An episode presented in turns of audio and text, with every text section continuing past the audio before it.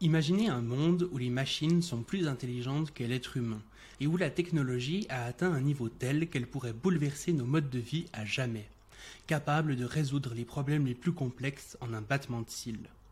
Nous sommes sur le point de vivre l'une des révolutions les plus grandes de l'humanité, la naissance d'une super intelligence artificielle.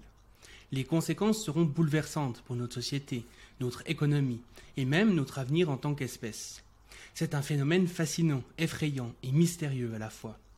Quels sont les risques que cela pose pour notre avenir et qu'adviendra-t-il lorsque l'intelligence artificielle dépassera la nôtre? En tout cas, ce monde dans lequel nous ne saurons plus faire la différence entre un humain et une machine est peut-être plus proche que vous ne le pensez, puisque cette introduction a entièrement été écrite par ChatGPT.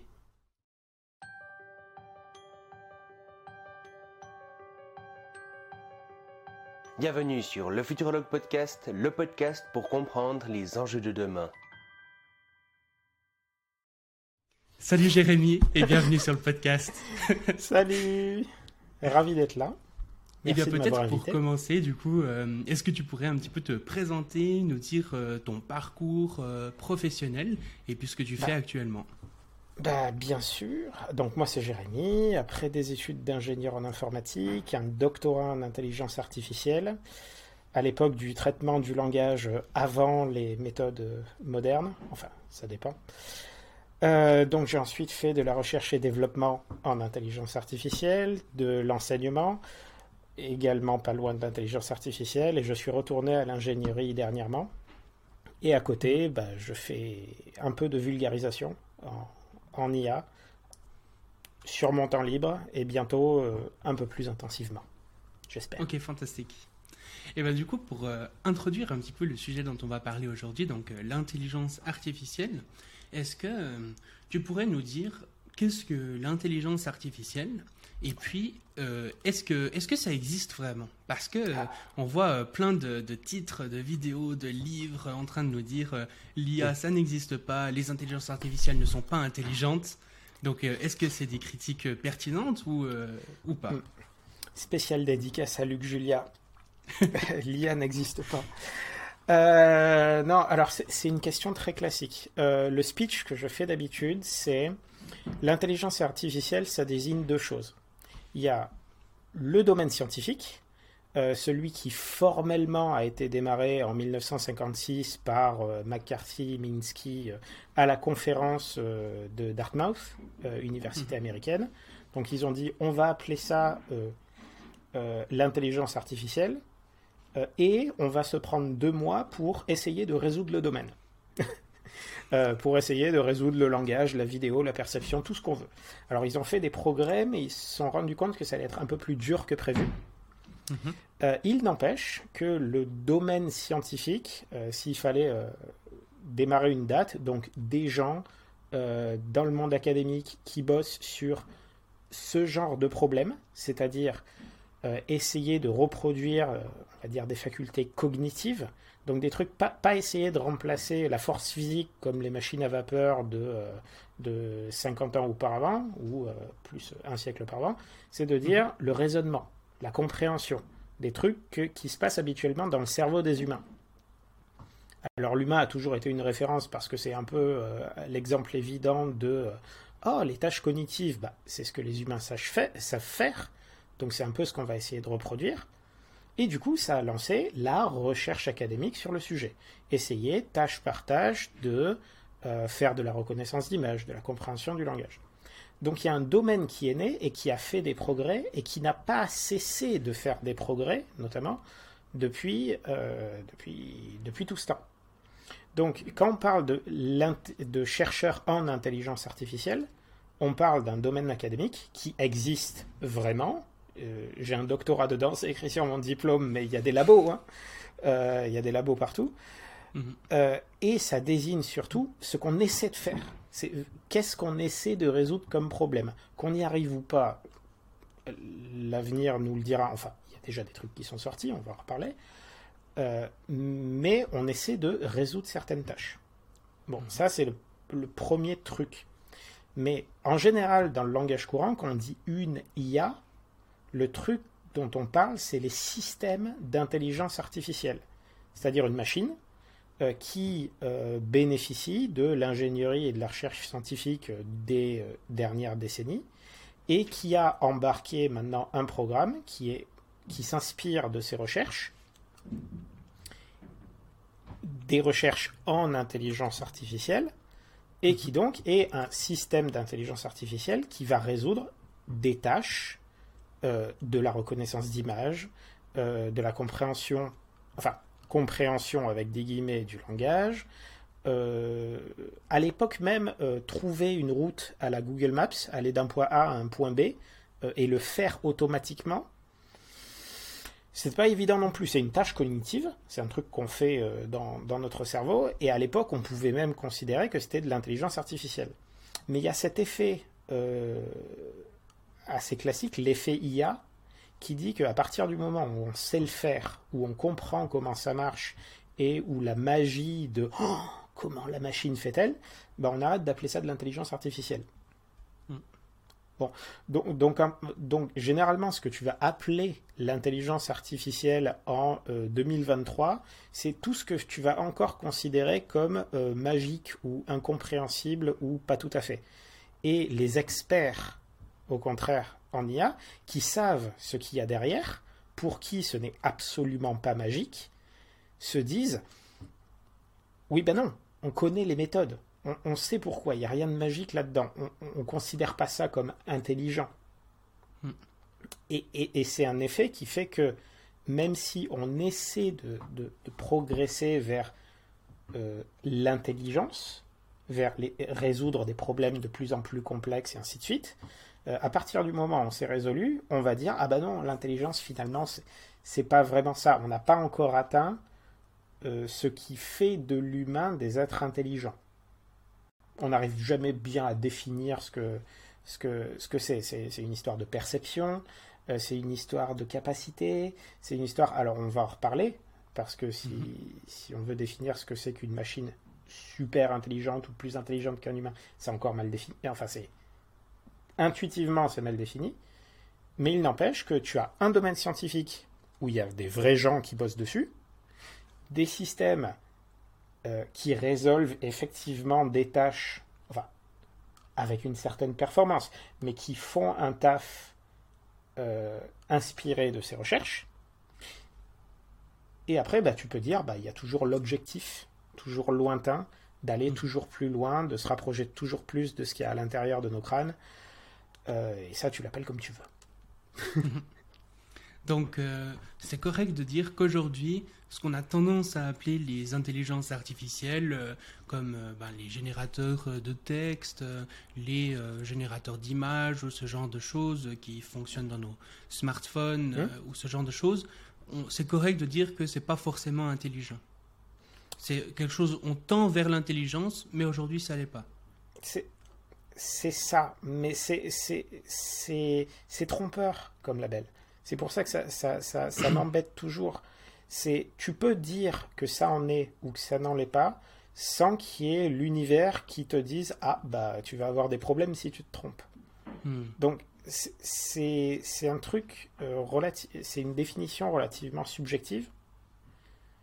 Euh, tu vas plutôt parler de, de capacité ou de hmm. performance.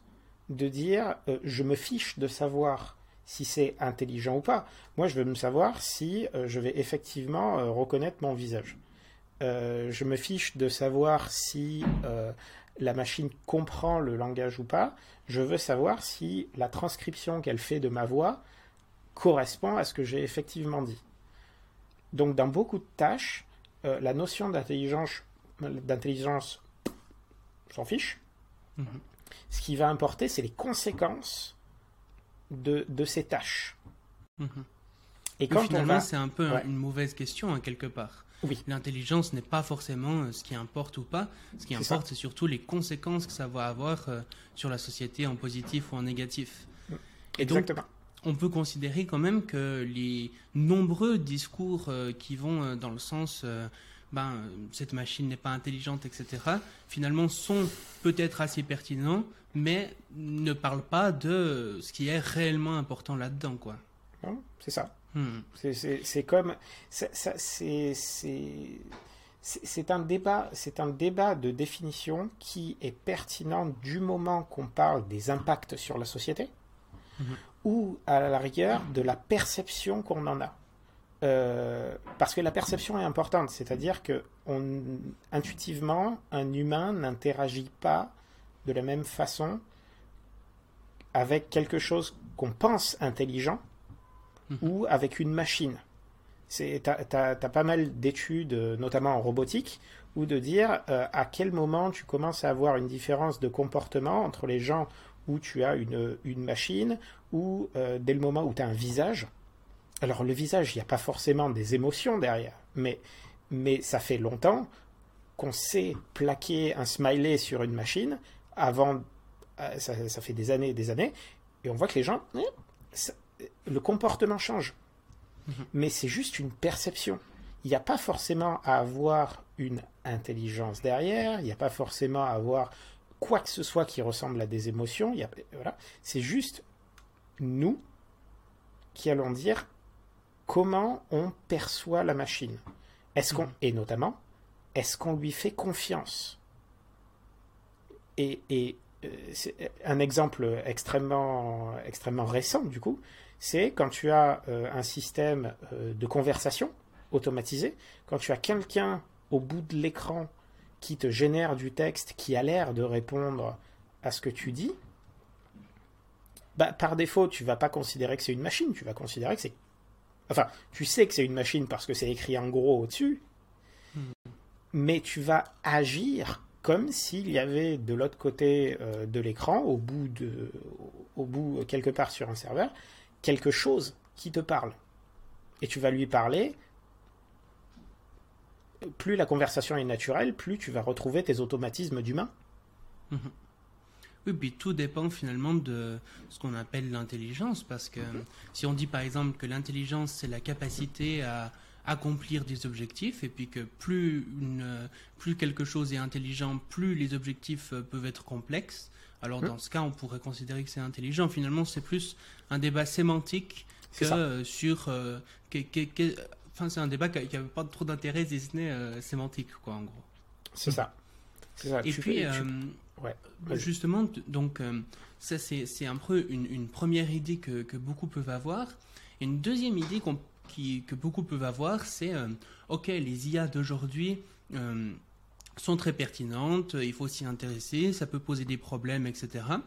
Mais par contre, euh, ce qu'on appelle les intelligences artificielles générales, les IA fortes, la singularité, les super intelligences artificielles, ça par contre c'est vraiment euh, complètement du bullshit. Soit ça n'arrivera jamais, euh, soit ça arrivera dans des millénaires, ça peut pas arriver bientôt.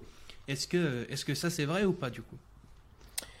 Euh, le débat sémantique est encore pire. euh, C'est-à-dire, ok, tu vas, je vais, je vais parler du concept d'IA avancé parce que c'est euh, un concept suffisamment flou et vague euh, pour que je puisse euh, mettre à peu près n'importe quoi derrière ce concept sans que ça réveille des trucs de science-fiction. Hmm. Donc, le concept vers lequel on essaie de, se diriger, c'est on a des systèmes qui, en 2023, arrivent à résoudre des tâches ou avoir une meilleure performance sur des tas de tâches qui n'étaient pas là en 2022, qui étaient eux-mêmes plus puissants qu'en 2021, qui étaient en 2020, et ainsi de suite. Donc on a une notion de progrès des capacités, que on a des systèmes qui arrivent à s'adapter à de nouvelles tâches euh, de façon de plus en plus versatile, sans qu'on ait besoin à chaque fois, pour chaque tâche, de les réentraîner. C'est-à-dire de passer euh, un temps à faire tourner une machine pour euh, lui dire Attends, je dois me réadapter à ce, à ce truc. Non. Directement, le même système peut, avec une adaptation minimale, résoudre plus de problèmes. Donc, on tend vers quelque chose de plus général. Et de l'avis de pas mal d'experts, euh, on n'a pas de raison de penser que euh, ces performances vont atteindre un plateau euh, dans les prochaines années. C'est-à-dire la, performance humaine sur pas mal de tâches euh, n'a aucune raison d'être une barrière. C'est notre pour pas mal de tâches, notre intelligence, notre niveau de performance n'est pas spécial. C'est pour ça que le cas typique des échecs, euh, c'est à partir du moment où euh, les machines ont commencé à euh, progresser et à atteindre le niveau humain, ça n'a pas fait un plateau au niveau humain comme si on était proche de la perfection. On a complètement explosé le, niveau humain et whoop, quelle que soit la façon dont, la mesure, voilà. Les seules tâches, en fait, où on arrive à un plateau quand on arrive au niveau humain, ce sont sur des tâches qui sont évaluées exprès pour que l'humain score 100%. C'est-à-dire, par exemple, une tâche telle que euh, écris-moi un texte aussi naturellement humain que possible. Hmm. Bah oui, forcément, la machine va jamais nous dépasser à ce jeu-là. Euh, c'est- voilà. Alors que, par exemple, euh, écri- bon, Banou aux échecs, bon, ça c'est classique, mais euh, écris-moi le, conçois-moi le, le circuit imprimé, l'architecture qui arrive à faire euh, un maximum de calculs euh, à la seconde en un tel volume, c'est-à-dire crée-moi un processeur de la prochaine génération, bah ça, ça n'a rien à voir avec les humains. C'est peut-être intéressant pour les humains, mais il n'y a aucune raison pour que les humains soient les meilleurs à ce jeu-là. Mhm. En fait, c'est- même, même pour les humains. Euh, tu prends euh, la conception de télescope, tu vas dire euh, le télescope de Galilée, bah, c'était le top niveau des humains à l'époque, mais on a fait mieux depuis. Mhm. Et on fera probablement mieux dans les, an- dans les, dans les 20 prochaines années. Ici, l'intelligence artificielle n'est qu'un outil pour créer bah, de meilleures solutions que celles qu'on a, celles qu'on a faites. Donc, quand tu prends ça, quand tu prends ce concept de performance, tu peux dire, OK, en soi, il n'y a pas de limite, euh, il n'y a pas de limite fondamentalement à avoir un système qui prend un problème intéressant pour les humains et qui va le résoudre. Mhm. À partir du moment où tu dis, OK, il y a un problème dans le monde, quel qu'il soit, euh, que tu arrives suffisamment bien à le définir et que tu le files à la machine, si tu as un truc suffisamment général qui voit comment marche le monde, il n'y a rien qui empêche l'existence d'un système qui va résoudre des problèmes. Mhm. Et note que cette définition, elle n'a rien à voir avec les humains. C'est juste, si c'est euh, débrouille-toi pour survivre dans le monde, bah ok, les humains font partie du monde, donc à un moment, on va peut-être euh, va peut-être y avoir un raisonnement qui va inclure les humains quelque part, mais euh, lâcher un robot de façon autonome, c'est un truc de science-fiction, mais en soi, c'est une tâche comme une autre, c'est de dire, j'ai un système qui va observer le monde, euh, voir un peu ce qu'il faut faire pour qu'il ne tombe pas en panne.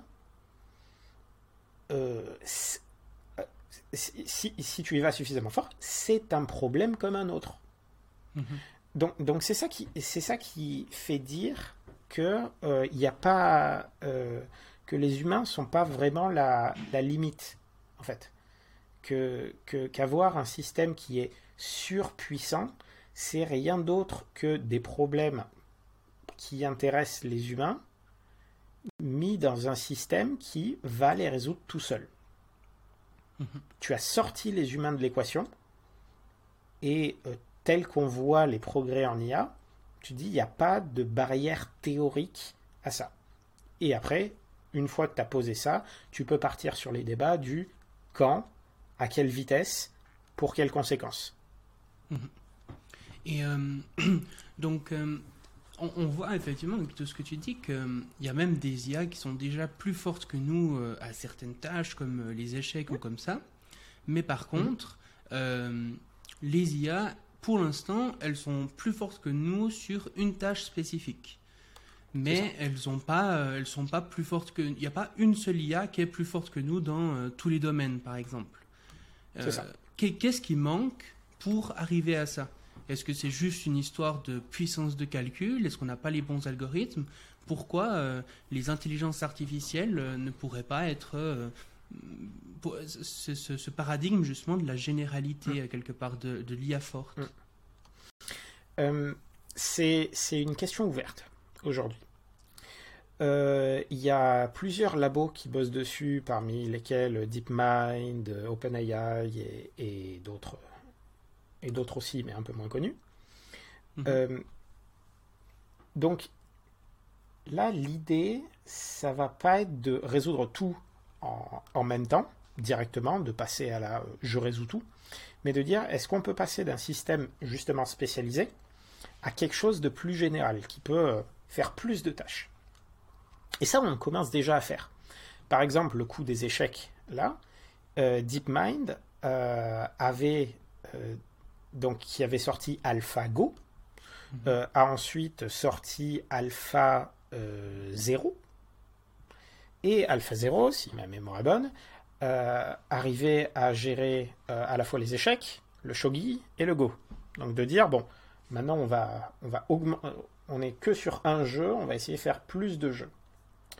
Euh, puis après, on va faire mu0.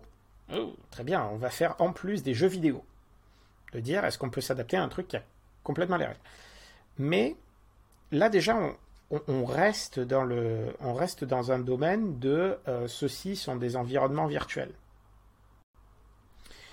Euh, et puis, si on sort, de, des IA qui, font des jeux, on va trouver des trucs comme euh, ChatGPT ou GPT en général, donc des modèles, des systèmes d'IA qui ont été faits par OpenAI et qui, euh, au départ, étaient prévus pour euh, être euh, servir de base à des systèmes plus spécialisés, c'est-à-dire pré-entraîner des machines, leur donner, essayer de leur faire apprendre des concepts,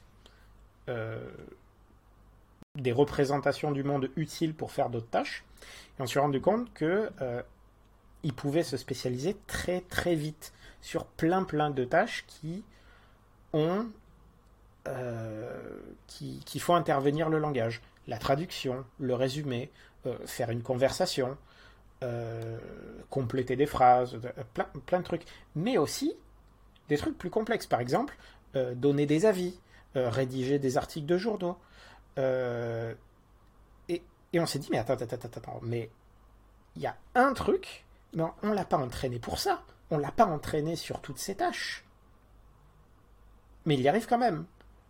Donc là, tu dis que par exemple, ChatGPT n'a pas été entraîné pour euh, la traduction ou ce genre de choses? Absolument pas. ChatGPT, c'est un, c'est un. Alors, au départ, GPT, General Pre-trained Transformer, sa tâche numéro un, il y a une vidéo de Monsieur Phi d'ailleurs euh, exactement sur ça. Sa tâche, c'est prédire le prochain mot de ce texte. C'est-à-dire, ça a été entraîné d'une façon extrêmement classique. C'est, tu prends une masse de texte, trouvé sur Internet partout, partout, où tu peux trouver du texte. Voilà, c'est du texte de référence humain. Et tu dis, bah voilà le début de ce texte. Prédis-moi le prochain mot. Et du coup, bah, comme tu as le texte original, tu sais quel, est censé être le prochain mot. Mhm. Donc tu peux évaluer la capacité de prédiction de ton système. Et c'est comme ça que les techniques modernes marchent. Si tu as un moyen de juger l'erreur qu'a fait la machine, tu peux propager cette erreur dans les paramètres de la machine pour que la prochaine fois qu'elle essaye, elle fasse mieux. Et ainsi de suite, en répétant ça des millions, des milliards et des milliards de fois, pour que finalement la machine soit meilleure, euh, arrive à compléter le texte de la bonne façon. Et ça, ça donnait déjà des, tas de trucs, parce que tu as plein de, tâches qui peuvent se réinterpréter comme prédis-moi le prochain mot. Euh, C'est-à-dire que si tu commences par euh, voici euh, l'article du New York Times sur euh, la découverte de, de bah, je sais pas, de, vaisseaux spatiaux dans les Andes, deux points, il va se... ce que normalement tu t'attends à avoir comme en tant qu'humain, c'est un article de journal dans le style du New York Times, qui va avoir tel et tel sujet. Mhm. Si tu veux de la traduction, tu vas dire voici un texte en anglais, texte, voici sa traduction en français, la suite est censée être la traduction. Donc, d'un coup, on a plein de tâches qui peuvent se, comment dire, qui se, qui s'intègrent à euh, une catégorie de choses que l'IA euh, que le système sait très bien faire, et donc par défaut, bah, tu peux le résoudre. C'est comme si tu disais, bon bah écoutez, euh, on a conçu un truc pour des humains, le seul truc c'est qu'il faut qu'ils puissent utiliser leurs mains pour, pour, pour s'en servir. Avec les mains, on peut faire vachement de choses.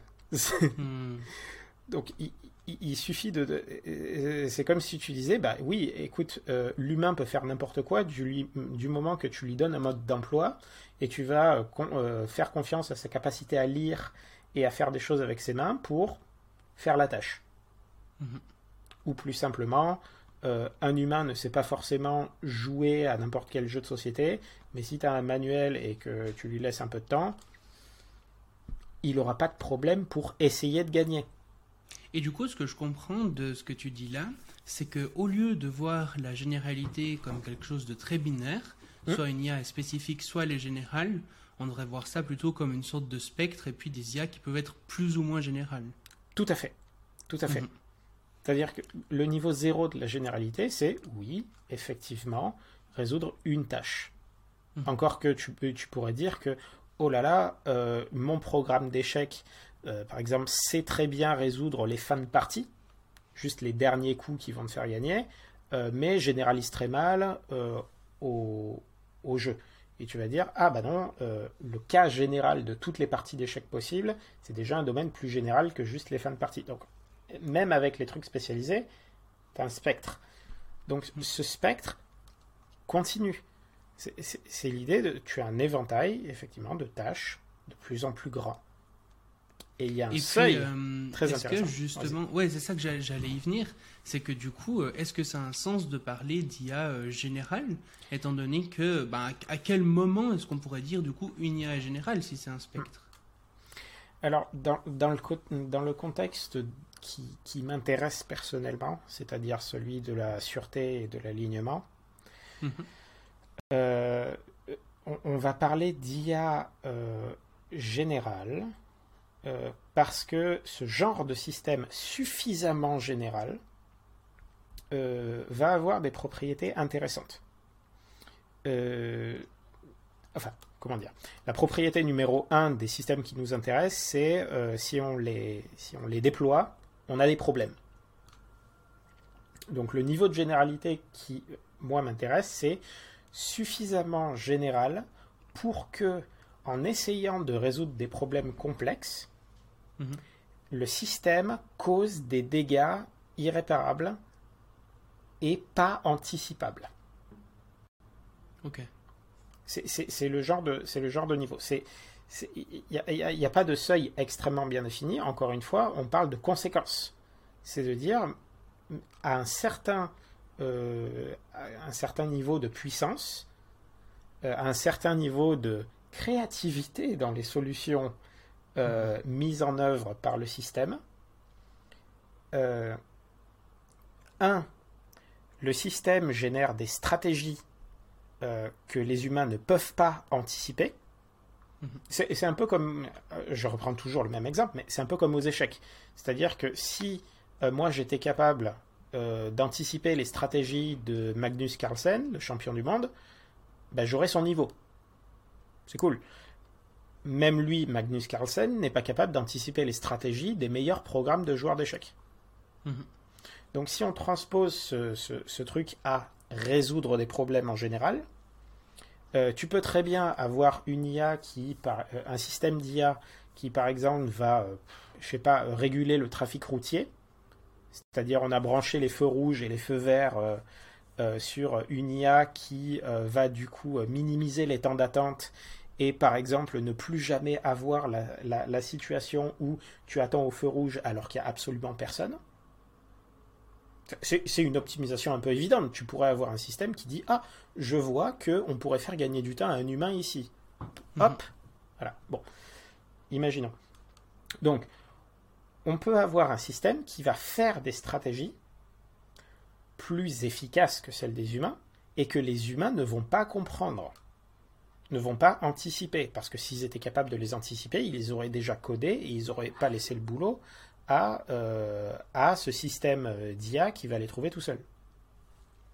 Donc à partir du moment où tu n'arrives pas à anticiper euh, des stratégies, tu vas pas forcément euh, anticiper toutes les conséquences de cette stratégie. Euh, tu vas pas, euh, tu vas, tu vas potentiellement avoir euh, des dommages collatéraux, des trucs que tu n'as pas anticipé parce que tu ne pensais pas que l'IA allait faire euh, que le, que cette stratégie allait être acceptable, allait être trouvable, mais comme tu ne l'as pas euh, interdite à la programmation, bah euh, c'est une stratégie valable, Mhm. indépendamment de ses conséquences potentiellement délétères. Et donc, euh, la généralité, à quelque part, ce serait plus au niveau des moyens que va trouver l'intelligence artificielle pour arriver à un but spécifique, plutôt que à la variété de buts que peut accomplir l'IA. C'est ça. C'est-à-dire qu'on a, on a de fortes chances, on a de fortes chances. un système très général va, euh, de, va probablement, une fois qu'il sera déployé, euh, va être conçu pour résoudre un problème en particulier. Mhm. Sauf que la généralité de ce système va s'appliquer à la créativité. Alors, la créativité, euh, et je prends la créativité au sens formel du terme, c'est-à-dire euh, à l'ensemble de toutes les stratégies euh, que, que le truc peut considérer. Mhm. C'est ce qu'on entend par solution créative. Par exemple, je vais trouver une solution créative pour m'échapper de la prison. Euh, c'est je considère un espace de possibilités, un espace de, de stratégie qui est plus vaste, qui est aussi vaste que euh, mon environnement ne le permet. Mhm. Euh, donc un système général, même avec un objectif spécifique, va déployer des stratégies potentiellement très créatives et inattendues. Et, et c'est le inattendu le, le- le problème. c'est que Mhm. là, ce, qui, ce, qui va être, ce qui va être compliqué, c'est que ça soit là à la fois euh, on ne l'a pas vu venir et mais à tout moment ça passe. Mhm. Ce qu'on peut prédire, c'est que l'objectif sera rempli parce que c'est le principe du système, hein, c'est d'être performant. Ce qu'on ne peut pas prédire, c'est les moyens que le système général va entreprendre.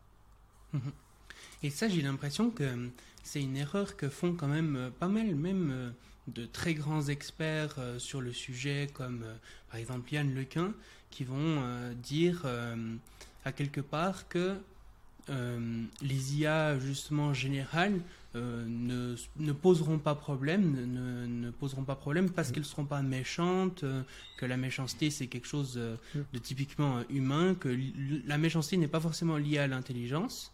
Mais en fait, euh, c'est Mhm. pas vraiment ça euh, ce qu'on dit. Euh, ce qu'on dit, c'est que euh, elle pourrait faire des choses inattendues pour atteindre un certain objectif, mais sans aucun but de méchanceté quelconque. C'est ça. C'est comme dit le vieux dicton, l'IA ne vous aime pas, l'IA ne vous déteste pas, mais vous êtes composé d'atomes qui peuvent être utilisés à des fins alternatives. Mhm. Et puis pour que ça pose problème avec ce que tu dis, ce qui est intéressant aussi, c'est qu'il n'y a pas besoin que l'IA euh, soit consciente, ait des émotions, ou toutes ces Non. choses qu'on anthropomorphise un peu. Euh, finalement, simplement une IA qui cherche à maximiser quelque chose et puis qui a, qui a assez de, de- de choses pour maximiser, ça peut être euh, ça. déjà très problématique. quoi. C'est ça. Et on- est-ce qu'on a euh, une idée de justement à partir de quel niveau de, de généralité bah, ça va commencer à poser problème Non. ou pas? Non, c'est ça le problème. C'est un des plus gros problèmes parmi, parmi tous les gens qui s'intéressent à ça et qui essaient de prédire à quel moment euh, on, on va avoir ce genre de, de- de cas catastrophiques. Mhm. Euh, les gens ne sont pas d'accord sur euh, quelle va être la clé. un, des débats, par exemple, là, c'est de dire, ok, on a ce, paradigme, c'est-à-dire cet ensemble de méthodes dans le dans l'apprentissage automatisé moderne, qui est le deep learning. Ok. Mhm. Donc on a ces tas de ces tas de ces tas de tableaux de nombres qui vont être multipliés entre eux et qui, par un mécanisme d'apprentissage, vont euh, minimiser une erreur. Admettons. Euh, on en fait de plus gros, des, plus gros chaque année, et on voit que euh, quand on les fait vraiment plus gros, et qu'on les entraîne plus longtemps, et sur plus de données, eh ben ça s'améliore, et ça n'a pas l'air de s'arrêter de s'améliorer. Donc on va continuer. Et la grande question, c'est est-ce que ça va être suffisant? Une question ouverte aujourd'hui, c'est est-ce que juste faire des systèmes euh, comme on les fait maintenant, mais juste plus gros, ça va suffire pour atteindre un niveau de généralité dangereux? Ou bien, est-ce qu'il va falloir trouver des astuces? Des astuces supplémentaires. Et s'il faut des astuces supplémentaires, est-ce que ces astuces sont faciles à mettre en place? Est-ce qu'il suffit juste de une personne dans un labo qui a une idée brillante un jour et qui dit et si je testais ça? Poup hmm. Aujourd'hui, on ne sait pas. On ne, on ne sait pas et j'aurais tendance aussi à dire que s'il y a quelqu'un qui trouve, le, qui, qui trouve ça, euh, ne le balancez pas. Ne, juste, ça en devient dangereux. Euh, c'est-à-dire, c'est à un certain, à un certain, un certain niveau, euh, c'est comme oh, j'ai trouvé la recette magique qui me permet de générer la puissance d'une bombe nucléaire avec 35 kilos de lessive et 3 raviolis. Alors, ça n'arrivera pas, parce que la lessive et les raviolis ne font pas bon ménage chimiquement. Euh, mais, mais en termes d'IA et de bidouillage et d'idées qui peuvent être très facilement récupérées par des labos qui ont euh, 10 000 fois plus de, de, puissance de calcul que toi et qui regorgent euh, d'ingénieurs très curieux et très curieuses, euh, et qui vont juste tester parce que si ça se trouve, ça va faire un truc cool, c'est pas top. Mhm. Donc aujourd'hui, bah, pour euh, revenir à ta question initiale, on sait pas. On sait pas. Et c'est, très pénible. Que toi, as quand même, euh, au-delà de, de ne pas savoir, est-ce que euh, tu as quand même un avis sur la question de quand est-ce que ça pourrait arriver ou vraiment tu dis franchement aucune idée quoi? Non, c'est pas franchement aucune idée parce que quand tu, quand tu essaies de demander à, à, tous les experts, alors c'est un peu l'inconvénient de euh, je me tiens au courant de tout ce que les experts disent parce que euh, maintenant j'ai beaucoup de mal à me faire ma propre idée. Euh, si, si, je m'en tiens à ce que tous les gens disent autour de moi, ça va devenir problématique dans les 30-40 prochaines années euh, et c'est quasi et 9 chances sur 10 d'ici la fin du siècle. Ok. Euh, c'est ce que j'entends autour. Même les et, et, quand on dit 9 chances sur 10 d'ici la fin du siècle, c'est les gens euh, relativement conservateurs dans les gens que, que j'écoute autour. si on prend un si on prend un, autre de mes collègues qui va dire non mais avant 2030 on est mal en fait. Mm-hmm. Euh, mais mais c'est aussi le problème. C'est, tu vois, ce genre de. de. de. zut, de, barre d'erreur. Tu vois, ce genre d'incertitude. Euh, parce que c'est juste très difficile de prévoir le futur. Voilà. Euh, c'est très difficile de savoir les trucs qu'on peut extrapoler dans le futur qui vont quand même être pertinents. Mhm. C'est-à-dire, euh, avec la loi de Moore, au départ, c'était juste une heuristique un peu au pif pour essayer de, déterminer euh, combien de transistors on va mettre par centimètre carré, admettons. Euh, la tendance à et effectivement aller sur plusieurs décennies, ça marchait, mais ça n'a pas prédit Internet. Ça n'a pas prédit les réseaux sociaux, ça n'a pas prédit euh, Mm. l'impact de la, de la technologie. Tu peux, à la rigueur, le dire, l'utiliser en tant que, que, que borne inférieure, comme plateau, c'est-à-dire, d'après des estimations, on sera au moins capable de faire ça, Mm. mais ça ne te dit rien sur, sur le haut.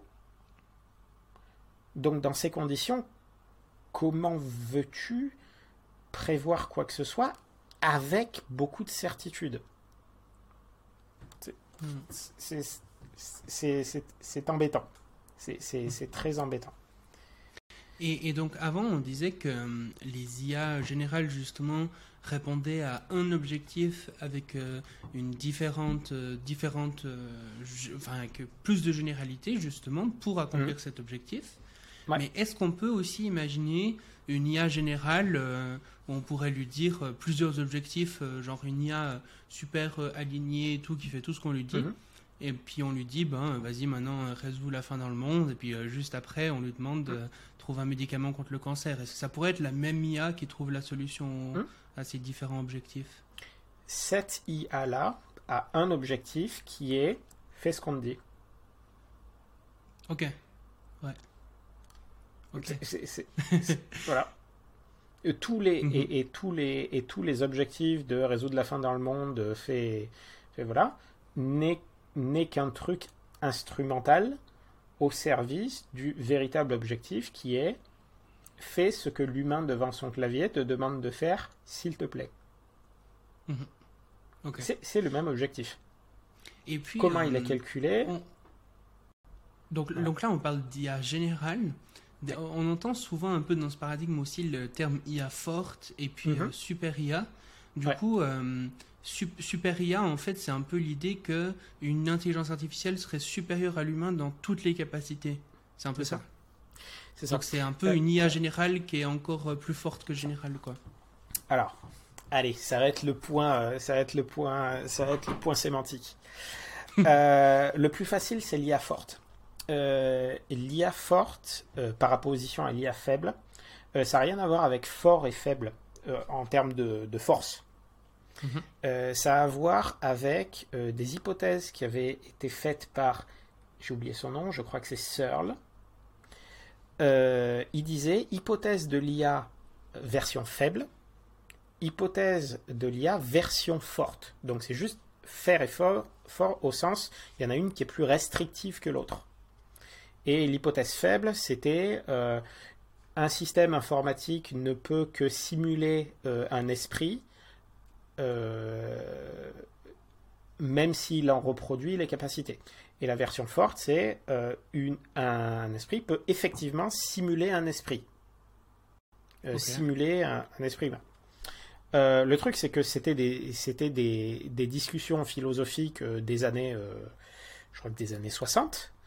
Euh, Donc, on, on a, on s'est rendu compte que tous ces termes étaient extrêmement confus, mais à force de parler de IA forte pour dire IA qui répond à l'hypothèse forte, et avec la confusion de faible fort, eh bien, on s'est rendu compte que, ok, IA faible, c'est celle qui fait pas des trucs euh, géniaux, et euh, l'IA forte, c'est celle qui marche comme les humains. Euh, bon, on met ça de côté. Super IA. Super IA. euh, Alors attends, juste au niveau IA forte, du coup, toi Ouais. tu dis euh, ça n'a pas trop de sens de parler de ça, ça sert pas à Non. grand chose en fait. C'est un, un vieux, c'est un vieux terme qu'il serait très bon de bazarder. Et puis IA forte, du coup, c'est lié à la conscience. Euh, techniquement, oui. C'est-à-dire que c'est un truc qui, philosophiquement, peut être considéré comme un esprit au sens philosophique du terme. D'accord. Mais le truc, c'est que, après même les définitions philosophiques, tu vas. Tu as même des débats en philosophie, même sans parler des machines, sur qu'est-ce qui fait un esprit humain, qu'est-ce qui fait, qu'est-ce que la conscience, qu'est-ce que machin, qu'est-ce que. Et, et, et si on pouvait juste arrêter, de- si on pouvait juste arrêter de, de, de parler de, de parler de conscience avant d'avoir les. euh, enfin, non. C'est un sujet intéressant. C'est c'est un sujet intéressant, notamment si on commence à parler d'éthique et de dire bah, si on a une conscience artificielle, est-ce que du coup on lui applique la morale ou pas? On, on- on lui applique des débats moraux ou pas? Et la réponse classique que, que, que, les gens qui parlent de sûreté ont tendance à dire, ont tendance à répondre, c'est vous êtes bien mignon, mais on va avoir des problèmes avant d'arriver à ce niveau-là. Mhm. C'est pour ça qu'on met un peu le débat de côté, même s'il est extrêmement délicieux et extrêmement. Euh, tu, vois, tu vois le pot de miel? Mhm. C'est un très joli pot de miel. Mais, mais, mais, mais j'ai très envie de laisser ce, débat de côté. Ok. Et donc, au niveau de la super IA Ouais.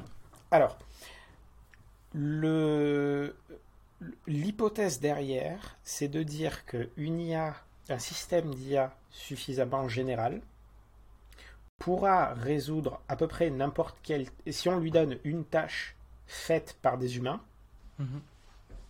bah, elle va le faire mieux. Ok. Et c'est pas plus compliqué que ça. C'est de dire une super intelligence va pouvoir appliquer un niveau d'intelligence euh, supérieur à la performance humaine, quel que soit le problème qu'on lui pose. Donc une super IA est forcément générale, mais une IA générale n'est pas super intelligente. C'est un peu ça, non? Euh, bah, une, IA générale a le potentiel d'être super intelligente. C'est-à-dire que tu peux, tu peux comprendre super intelligence dans tous les domaines. Mais tu prends une, une, une IA générale qui potentiellement serait extrêmement douée à, je sais pas, euh, écrire un roman dans le style de Tolstoy en euh, faisant des moritos Mhm. Si tu l'orientes là-dessus, éventuellement, elle sera super intelligente pour le faire. Ça ne veut pas dire qu'elle va le faire. C'est-à-dire, ça ne veut pas dire qu'il euh, y a quelqu'un qui va la pointer dessus. Mhm. Et puis, euh, bah, du, coup, tu disais que euh, tu n'avais pas trop envie d'en parler, mais j'ai quand même reçu, quand j'ai dit, quand dit que j'allais t'interviewer, pas mal de questions là-dessus, justement ah par bah, rapport à la conscience. Et typiquement, on revient à, Yann Lequin qui disait, euh, j'avais vu dans une interview où il disait justement que la conscience était euh, un peu liée à l'intelligence, de ce que j'ai compris. Donc de toute façon, plus un système sera intelligent, plus il sera euh, conscient. moi, ça, ça, me pose évidemment problème rien que dans la formulation parce que ben, la conscience, j'ai interviewé euh, récemment justement quelqu'un sur euh, la conscience euh, des, animaux, des humains, etc. Et en fait, ça regroupe plein de choses différentes. Bah On a donc la conscience phénoménale, ça veut dire le fait qu'est-ce que ça fait d'être moi et puis d'avoir souvent c'est lié justement aux émotions au fait de, de, ressentir les choses etc et puis il y a par exemple des consciences qui sont pas forcément liées comme la conscience de soi puis le fait, par exemple, de, euh, être, de, de, se reconnaître en tant qu'individu, euh, de savoir qu'on existe, aux genre de choses. Encore des trucs genre euh, conscience d'accès, le fait de savoir que. De, de, pouvoir rapporter quelque chose qu'on a vu, de pouvoir utiliser quelque chose qu'on qu'on a perçu, mhm. de pouvoir utiliser ça, de pouvoir rapporter cette chose. Donc, euh, c'est est-ce que les IA du futur pourront développer ces différentes formes de conscience et est-ce que ça a des importances euh, au niveau de l'éthique aussi? Au niveau de l'éthique, non seulement de prendre en compte l'IA, mais aussi au niveau de l'éthique dans le sens euh, est-ce que ça peut poser problème pour l'humanité? Alors, ma, ma, réponse du coup va s'attacher aux conséquences. C'est-à-dire, on va commencer à exploser, comment dire, exploser ce qu'on considère comme conscience comme, euh, comme des signes de conscience en propriété. C'est-à-dire, par mhm. exemple, une de celles que tu as citées, c'est euh, la capacité à se considérer comme un agent ou une entité. Euh, la capacité à raisonner sur ses propres perceptions, par mhm. exemple. Et il y en a plein, il y en a plein d'autres, il y en a plein d'autres comme ça. C'est, il y a beaucoup de gens qui s'y intéressent d'ailleurs parce que ben, pour déterminer si par exemple certains animaux sont, ont un, à quel euh, certains animaux ont un degré de conscience machin bidule. Euh, c'est très bien parce que si on arrive à suffisamment cadrer ces propriétés, mhm. on peut élaborer des tests que l'on peut appliquer à autre chose que des trucs biologiques. C'est très pratique. donc du coup, il est absolument pas exclut, si on arrive à bien les définir, que des systèmes d'IA euh, montre, euh, passe ses tests. Mhm. Passe ses tests. Euh, ne serait-ce que raisonner par rapport aux perceptions, c'est quelque chose qui est relativement mécanique. Euh, c'est quelque chose. Il n'y a, pas- de magie fondamentalement dans le cerveau humain. Nos, neurones, euh, c'est- un tas de protéines et de graisses qui euh, fait des signaux électriques tout le temps. C'est pas de la magie, c'est de la physique qu'on comprend. Enfin, c'est de la physique avec des bouts qu'on comprend très mal à l'intérieur parce que le système est compliqué. Mais c'est peut-être un blob de chimie affreux, mais ça reste juste de la chimie. C'est pas de la magie. Mhm. Euh, c'est pas parce qu'on le comprend pas qu'il y a un truc de magique. Euh, donc, a priori, il n'y a pas d'objection pour que euh, un système d'IA puisse avoir des trucs, des signes de ce qu'on va dire conscience. On pourra bouger éternellement le, le curseur sur oui, mais si une machine peut le faire, c'est que c'est pas vraiment la clé de la conscience, machin bidule. Auquel cas, c'est pour ça je bouge directement le, curseur sur les conséquences de ça. C'est-à-dire, quelles sont. euh, euh, pourquoi on s'intéresse à la conscience? Si on s'intéresse à la conscience sur, euh, pour des questions éthiques, on va par exemple dire Ok, moi je veux savoir si un système est conscient parce que déjà je veux savoir s'il ressent la douleur, parce que je ne veux pas euh, créer des trucs qui souffrent ou je ne veux pas causer de souffrance à ce truc. Euh, si jamais euh, cette entité mécanique a, a une notion de souffrance, d'un coup, il arrive dans mon, dans mon cercle moral, c'est-à-dire dans, dans la zone de trucs qui m'intéressent sur le plan moral, et ça change énormément de trucs. C'est à partir, c'est, le même, c'est la même réalisation que, que tu as quand tu, quand euh, tu te rends compte plus ou moins tôt dans ta vie que euh, les animaux souffrent et que du coup, euh, il, serait bien de ne pas les faire souffrir. Si et, et que avant les animaux étaient ailleurs et tu t'en fichais un peu, ça arrive et du coup tu t'en fiches plus et ça modifie la façon dont tu te comportes. Si un jour des machines arrivent dans ce cercle, ça va bouger des trucs. Euh, ça va avoir des- ça va avoir des- Donc la question c'est est-ce que des machines peuvent souffrir? Euh, Ben oui, mais comment tu testes ça? Comment comment euh, parce que si tu as, euh, par exemple, des tests qui disent bon, bah, on a essayé de faire poc poc euh, dessus et il a réagi d'une certaine façon, euh, on va nécessairement avoir la, la réaction ah mais oui, mais vous l'avez entraîné pour qu'il pour qu'il ait ce genre de réaction. Ce n'est donc pas une réaction authentique.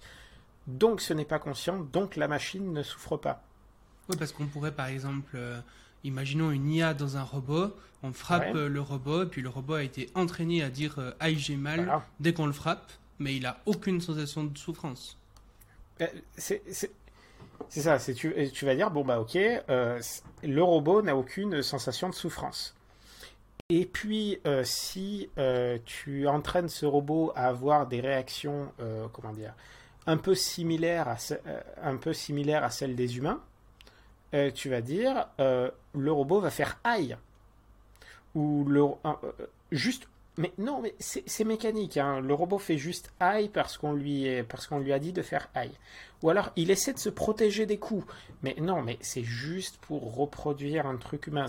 Il, il essaie pas, il, il souffre pas vraiment.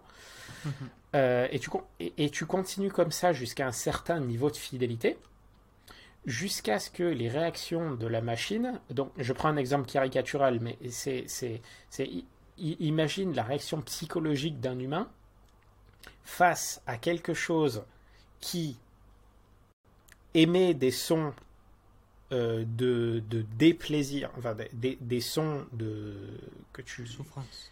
des, des sons de voilà que tu associes à de la souffrance chez les humains, euh, qui essaient de se protéger, euh, qui essaient de fuir quand tu essaies de de, de l'attaquer, qui essaient- voilà. À quel et, et d'avoir quelqu'un qui continue à euh, taper les trucs en disant mais non mais t'inquiète pas il souffre pas Hmm. À quel moment ça, à quel moment ça a une importance? À quel moment tu vas dire euh, euh, transfert, si c'était pas un robot, si c'était juste un animal, c'est oui, mais de toute façon, l'animal n'a pas vraiment de conscience élevée comme les humains, c'est juste des réactions réflexes où quand on va faire mal à cet oiseau ou lui arracher les ailes, c'est une réaction réflexe qu'il a de, de, de, de, voler, d'essayer de s'échapper parce que c'est un truc que l'évolution lui a.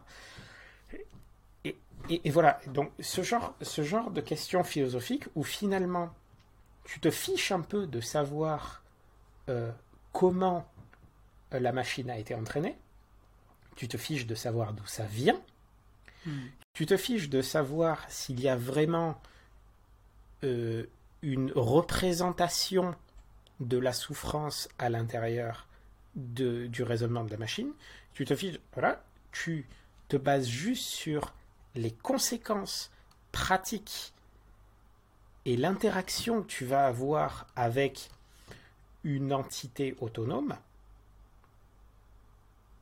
et tu te dis, bah, je vois très bien beaucoup de gens dire, bon, bah, si c'est comme ça, je vais pas taper la machine parce que j'ai pas envie d'avoir cette réaction. J'ai pas envie de provoquer cet état.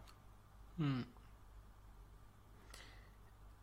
Euh, mais ça, ça arrive, euh, euh, mais voilà, mais ça, ça arrive aussi que dans des situations où justement on, on va pousser vers ça, où on va pousser vers, on veut un truc qui reproduit final, fidèlement les, les, les, réactions de souffrance de, de, quelque chose. Il faut, faut, vraiment pousser la fidélité pour que du coup ça va être fidèle. Du coup, les réactions des autres vis-à-vis de ce système vont ressembler aux réactions qu'on aurait avec le truc qu'on essaie de copier. Mais là, du coup, on, parle d'IA qui ne serait pas consciente, mais qui, à quelque part, justement, ferait semblant d'être consciente. Mais ah, du coup, est-ce que c'est possible euh, euh, bah, Là, c'est enfin, c'est pas, disons... Euh, ce que je veux dire, c'est que là, tu, tu, parles de, par exemple, typiquement de, robots qui pourraient à quelque part simuler la conscience parce que c'est ce qu'on leur a demandé. Mais est-ce qu'on pourrait imaginer des IA qui seraient vraiment conscientes? Comment tu sais? Hmm. euh, Et alors? C'est ça, en fait, on ne sait, pas trop comment euh, la conscience se développe ou bien à quel point elle est. On ne sait pas quoi. C'est ça le truc, c'est que vraiment consciente. Mon test, c'est quelle différence ça fait? Quelle hmm. différence ça fait sur le plan pratique? Oui, parce que l'IA, elle pourrait réagir exactement de la même manière si elle est consciente ou pas. La seule différence, c'est que dans un cas, elle sera consciente, dans l'autre pas, mais euh, on pourra avoir aucune différence euh, au niveau des conséquences. Quoi. Exactement. mais par contre, d'un point de vue moral, c'est ultra important. Parce que si on sait qu'une IA est consciente, alors il faut la prendre euh, en compte moralement, hein, théoriquement en tout cas. Mais Donc ouais, c'est super compliqué ça. C'est très compliqué. Mais il y a plein de, il y a plein de, il y a plein de cas où euh, où on assigne une valeur morale aussi à des gens qu'on n'arrive pas à simuler. Par exemple, euh, des gens qui sont pas encore nés, les générations futures. C'est tu vas dire, bah, ces mm. gens sont pas encore nés, on ne peut pas leur poser des questions, mais on est à peu près certain que euh, si, on, euh, si on crame trop de, trop de trucs, ils euh, ils vont pas être très contents de la pollution dans une centaine d'années, par exemple. Ou de, en tout cas, disons que si une IA deviendrait consciente, c'est parce que on lui aurait mis un objectif, et puis elle, elle serait dit, ben, pour atteindre cet objectif, être conscient, c'est quelque chose d'efficace, quoi. Par exemple, on va lui dire, bah, imite exactement un humain. Bah, peut-être qu'elle va se dire, ah, bah, c'est encore plus simple si j'ai directement la conscience plutôt que de devoir l'imiter. Ou bien euh, des choses comme ça. Mais, j'ai directement. La... C'est encore, encore un problème. C'est j'ai directement la conscience. Qu'est-ce que. Qu'est-ce que. Qu'est-ce que. Il faudrait. Comment dire? Il y, a, certaines théories de la, il y a certaines théories de la conscience chez les humains qui euh, considèrent que c'est juste, allez, j'aime pas dire une propriété émergente du fonctionnement du cerveau, mais euh, que c'est juste une étiquette que tu mets sur un ensemble de processus mal compris euh, que les humains font. C'est l'illusionnisme, c'est ça? C'est ça. Ouais. Entendu parler de parmi, parmi, les, parmi, les, parmi les illusionnistes, euh, enfin, tu, tu as, ceux-là. Hmm. Donc, alors, je ne suis pas philosophe, j'ai juste, euh, je, je- euh, machin, donc euh, je vais pas me prétendre expert, expert sur le sujet. C'est pour ça que je reviens toujours sur les, sur ça. C'est, c'est, ok. Je vais, le prendre sous un angle un tout petit peu différent. Il y a un concept qui est le concept d'agent, qui est je suis un, je suis une entité qui existe dans le monde. Euh, c'est euh, je, euh, je, je suis, euh, par exemple, euh, tu prends encore un robot. C'est histoire de dire le robot perçoit que euh, son, euh, sa capacité de raisonnement est liée à euh, un truc physique, euh, à un ordinateur, euh, à un corps qui permet d'agir. Et ça va être beaucoup plus simple si je modélise euh, pour modéliser le monde et les conséquences de mes actions, si je me considère comme une entité qui ne va pas se retrouver euh, éparpillée sur le monde. Donc c'est utile comme concept d'avoir euh, j'ai un corps, c'est moi. Mhm. Parce que ça permet de décrire le monde de façon plus simple. Pour moi, enfin pour, pour mes raisonnements, pour ma stratégie, et aussi pour les autres. C'est de dire, euh, tu vas, au lieu de dire, bah, euh, approchez-vous de la position qui est là, euh, voilà, c'est venez vers moi. C'est plus facile pour la communication, c'est plus facile pour le raisonnement. Donc, est-ce que ça, c'est. est-ce que tu vas définir ça comme Ah, la machine a d'un coup trouvé la conscience? Pas forcément. Tu vas, euh, tu vas juste dire bah, il a trouvé euh, la machine, a, euh, est tombé sur un concept qui permet de résumer pas mal de trucs euh, de façon compacte, de sorte à pouvoir mieux calculer les conséquences de ses actions, machin. De la même façon qu'on a inventé le concept, bah, je sais pas moi, de, de téléphone. Euh, parce que tu, ce téléphone regroupe plein d'objets extrêmement disparates, mais qui ont euh, des fonctions de messagerie, aller sur Internet, machin bidule. Mais c'est pratique qu'on puisse parler de téléphone au lieu d'avoir à chaque fois euh, d'écrire euh, les différents types de téléphones qui machin bidule. Parce qu'il y a certains concepts qui sont sympas. Donc là, pardon, là où je voulais en venir, c'est euh, à un moment, tu vas arriver à des concepts de unifiés, de, de toi unifié, parce que on pense que c'est plus simple de décrire le monde avec, euh, avec des, des, des agents, avec des, des gens qui ressentent, avec des. de- voilà. Parce que c'est plus simple. Donc il est probable que si c'est vraiment un truc euh, cool en termes de représentation, il est probable que un système général euh, essayant de, euh, bah, je sais pas moi, d'optimiser, euh, de, de faire un maximum de calculs pour résoudre les problèmes de la meilleure façon, tombe sur cette représentation unifiée de la machine elle-même. Mhm. Est-ce que tu vas considérer ça comme de la conscience? Et, Peut-être. et, donc, en fait, euh, toi, ce que tu dis là, c'est que Ouais. donc il y a- il y, a la conscience euh, vraiment phénoménale en mode euh, Mm. je, je ressens des choses, j'ai des expériences subjectives du monde, Ouais. et ça, la machine pourrait limiter sans forcément l'être. Mais non seulement ça, mais en plus, la conscience de soi, du coup, ce serait la même chose. Elle pourrait. C'est ça. Mais le- le problème étant que à partir du moment où tu arrives à limiter suffisamment bien, Mhm. rien extérieurement ne peut ne te permet de faire la différence entre l'imitation mhm. et le vrai truc. Même pour la conscience de soi. Même pour la conscience de soi, imagine, euh, imagine quelqu'un, un, un- un- comment dire, imagine un, un personnage, euh, un personnage de discussion philosophique ultra relous euh, qui viennent te dire écoute, je ne pense pas que tu sois conscient. Je ne pense, je pense que tu n'es qu'un mécanisme. Euh, je pense que tu, tu te- que tu es juste câblé pour euh, répondre à ce que je te dis. Euh, quand je te fais, et si, si je te donne un coup de marteau sur la tête, en fait, c'est, t'as pas de conscience, en fait, c'est, tu es, tu, tu réagis automatiquement. Donc, euh, je ne suis pas convaincu que tu sois conscient. Qu'est-ce que tu vas me répondre? Ouais, j'aurais, j'aurais aucune preuve euh, à te donner que ce soit réellement le cas, quoi. Qu'est-ce que tu vas me... Mm. Voilà. Est-ce que ça va changer ton statut moral si... euh, Est-ce que ça va changer ton statut moral euh, si, euh, si j'ai raison? Mhm. Non. À partir de là, C'est, c'est très perturbant, ces affaires. terrible. c'est terrible. C'est terrible.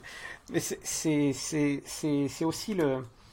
C'est aussi une, une, question dont on peut parler un peu dans, euh, par exemple, pour les agents conversationnels, quand tu commences à être, euh, à, discuter avec euh, toute l'histoire de lambda, de, de ce, de, de ce, ah, ça commence à remonter à quelques mois maintenant, j'en avais discuté avant, mais de dire, euh, ok, à quel euh, moment tu es absolument certain que le truc avec qui tu discutes, qui est un modèle de langage, euh, a effectivement des sentiments.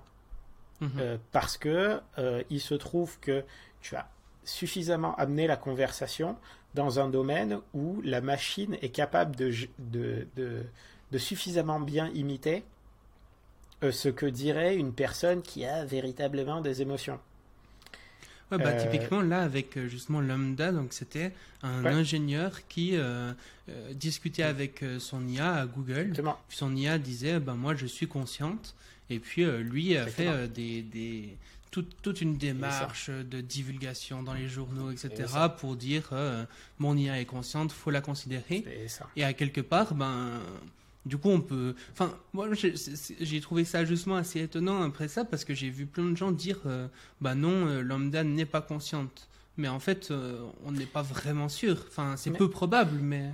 C'est et c'est ça le truc, c'est que si tu discutes toi avec le et c'est- extrêmement perturbant quand tu essaies de trouver les ramifications, c'est c'est si ta capacité à détecter euh, à, à- à détecter la conscience chez quelqu'un d'autre, si ta capacité à, euh, à déterminer si euh, un système est digne de a une valeur morale ou pas, si ça, ça dépend des interactions que tu as avec, Mhm. alors ça veut dire que Blake Lemoine, l'ingénieur de Google, pensait sincèrement, de par ses interactions avec le système, que le système avait une valeur morale, mais que n'importe qui d'autre qui aurait interagi avec le système, qui ne serait pas passé par les mêmes canaux et qui du coup serait arrivé sur des conversations qui mettent beaucoup plus en lumière les, les, limites du système, c'est-à-dire n'importe qui d'autre qui commence à euh, parler sur d'autres trucs vont se dire ah ben non ce truc n'est ce truc n'est clairement pas un truc qui a des émotions c'est juste un, un machin oui mais ça ça dépend de c'est basé sur le fait que tu as interagi avec Mhm. le truc c'est que un humain de base va interagir selon à peu près les mêmes modalités avec euh, avec n'importe qui donc si moi je te considère comme conscient je suis à peu près sûr que n'importe qui d'autre qui discutera avec toi va aussi te considérer comme conscient, parce qu'on marche de la, la même façon, que tu... voilà. Mais il se trouve que ce système-là, qui prédit, des, qui, qui prédit des suites de conversations, si tu l'amènes dans un, dans un chemin particulier, il se trouve que là, c'était le chemin particulier de est-ce que tu es vraiment conscient? Mm. Eh bien, la complétion évidente, c'est eh bien oui, évidemment, je suis conscient. Parce que c'est la complétion normale d'un texte de science-fiction euh, extrêmement présent sur les internets euh, qui va juste jouer le jeu. Enfin, jouer le jeu. Pas dans le sens jouer le jeu, c'est. c'est pardon, pour être plus précis dans ce que je dis, c'est la suite la plus probable d'un texte, d'un dialogue où, on, où, deux, euh, où deux personnes, où une personne demande à l'autre si l'autre est consciente, la plus probable c'est oui. Hmm. Et donc, c'est ce que va répondre le système. Parce que l'objectif du système est de renvoyer pas quelque chose de vrai, mais la chose la plus probable. Et tout le reste, c'est l'interprétation que tu en fais.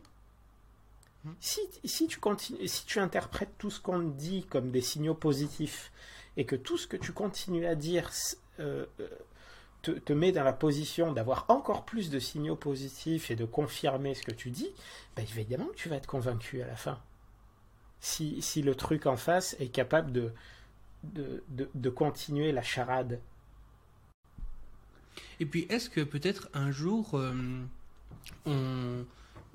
Est-ce que c'est possible qu'un jour, justement, on arrive à ré- résoudre ça et puis à avoir euh, une... être certain, quoi, qu'une entité, qu'elle soit euh, humaine, animale, euh, machine ou n'importe quoi, soit Mhm. réellement euh, consciente ou pas Est-ce qu'il y aurait comme ça une sorte de résolution de la conscience? C'est- imaginable, ça? Ce, ce- là où je veux en venir, c'est qu'on n'en aura pas besoin.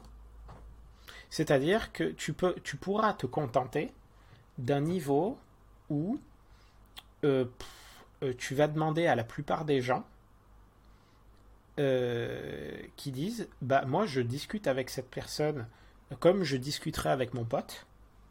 Mhm. et qui te disent bah je vois pas la différence. Et c'est tout. C'est- et, et- tu vas dire bah ok c'est ça, ça fait coin coin comme un canard ça se dandine comme un canard c'est donc un canard. Euh, Mhm. Et donc peut-être, peut-être que à ce moment, euh, que à ce moment-là, s'il y a suffisamment de personnes qui sont d'accord pour dire je ne traite pas différemment cette entité des autres euh, conscientes, euh, va dire bah voilà, ce système-là est conscient. Mhm. Parce que au bout d'un moment, au bout d'un moment, il faut arrêter la mauvaise foi de euh, ah oui, euh, c'est par exemple les machines qui jouent aux échecs. J'aime beaucoup cet exemple. Euh, les machines qui jouent aux échecs, oui, elles ont battu le, le champion du monde d'échecs, mais ce sont quand même des mécanismes. Elles ne jouent pas vraiment aux échecs. Elles, elles ne jouent pas. C'est- c'est- Mhm. Oui, bah, le- elles ne jouent pas vraiment aux échecs peut-être, mais le champion du monde s'est fait ramasser. Mhm. Donc écoute, voilà.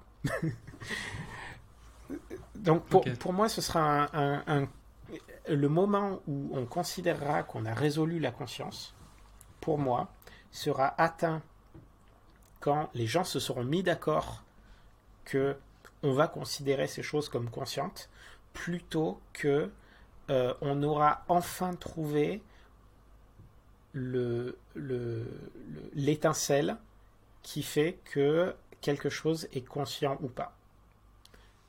Euh, on, va, on va juste. C'est un peu comme tu vois le, le déterminer qu'un truc est vivant ou pas.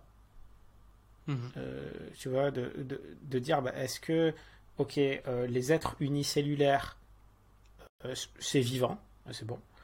Les arbres, bah oui, ça bouge pas, mais c'est vivant. Les virus, est-ce que c'est vivant?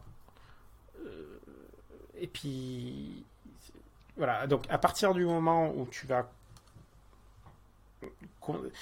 Après, ça va être un débat sémantique, un jeu de catégories. Ouais.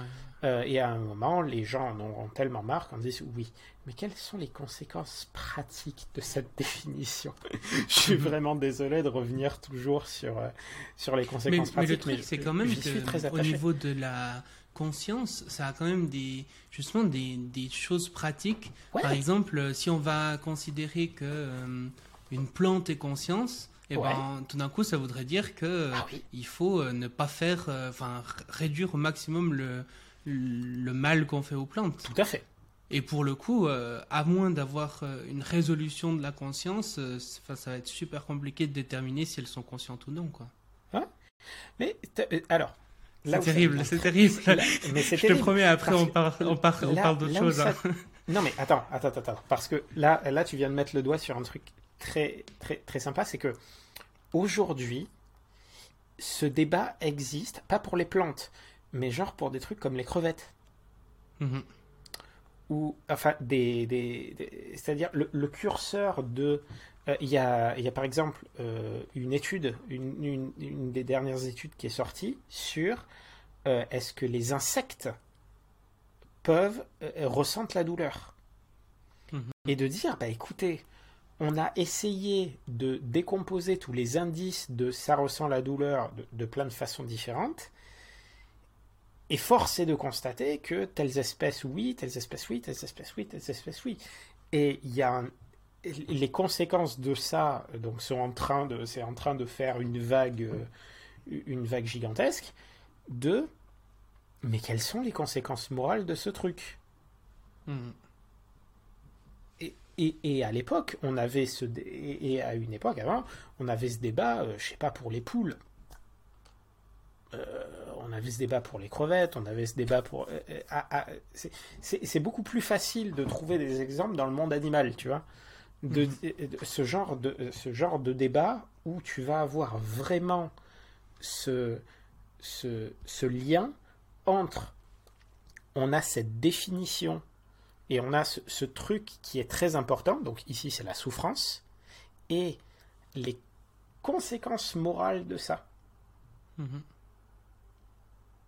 C'est- c'est- c'est pareil, c'est à partir du moment où tu considères que les animaux souffrent, euh, tu vas découvrir une catastrophe, par exemple. Ouais. Tu vas découvrir une catastrophe morale que tu n'avais pas considérée. Mais d'ailleurs, euh, ce qu'on fait un peu avec les animaux maintenant, c'est déjà Hmm. ce qu'on a fait un peu avant avec euh, d'autres populations comme ça, Oh, oui. par exemple les esclavagistes qui Oh, disaient euh, ah bah les, les esclaves ils ont pas d'âme donc euh, faut pas les considérer. Puis nous on dit un peu la même chose des animaux maintenant quoi.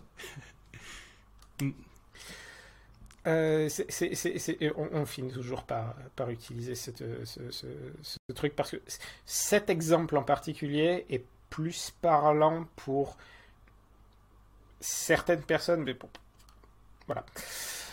Euh, mais oui, le, le, le- comment dire, le- la justification de euh, cet être euh, ne compte pas Mhm. a été utilisé euh, de nombreuses fois dans l'histoire, avec des conséquences absolument terribles. Mhm. Et je dis ça avec un grand sourire, ce qui est absolument affreux. Euh, mais mais, mais c'est juste pour illustrer le fait de... Ah, il faut vraiment lier le... le comment dire la, la moralité de ce que tu fais avec des trucs au, au truc pratique. Ouais. C'est ah, par- parce qu'il y a une, aussi une tendance à dire euh, on va trouver des trucs spéciaux pour. euh, on va trouver des trucs spéciaux, des, des, des- des caractéristiques invisibles et mystérieuses. euh, et tu vas pointer les gens que t'aimes pas et tu vas dire eux n'ont pas la caractéristique l'invisible et mystérieuse, on va les mettre de l'autre côté et donc on s'en fout. Mhm. C'est très facile de faire ça. C'est très très facile de faire ça. C'est- et du coup, dans le que- futur, on pourrait très bien dire euh, ah bah la caractéristique mystique et mystérieuse, euh, c'est euh, le fait d'être vivant, d'être fait de carbone, Oui. et puis tous ces êtres là faits de faits Voilà. de métal, Ils comptent pas. ils comptent pas. Ouais. Facile, hein Et, et donc facile. là, on, on parle d'intelligence artificielle justement qui pourrait être consciente, etc. Mais euh, qui répondrait quand même à ce qu'on leur demande à quelque part. Elle, Ouais. elle deviendrait consciente euh, parce que euh, elle pense que c'est une tâche efficace pour résoudre un problème qu'on leur a dit. Oui. Un peu.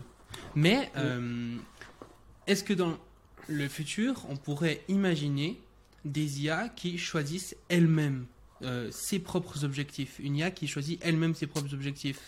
Difficile. non pas. Enfin, est-ce que par exemple, on pourrait dire, euh, je sais pas, on dit à une IA, bah vas-y maintenant, euh, bah, choisis tes propres objectifs, tu t'autodétermines, tu fais ce que tu veux, ou bien même, euh, sans forcément qu'on lui demande ça, mais on lui demande autre chose, et puis tout d'un coup, ben ça fait partie des choses qu'elle fait, et puis euh, À quelque part, euh, là, c'est plus seulement elle part de notre contrôle parce qu'elle fait des choses inattendues avec les objectifs qu'on lui aura donnés, c'est carrément elle part de notre contrôle parce qu'elle suit même plus nos objectifs, elle suit ses propres objectifs.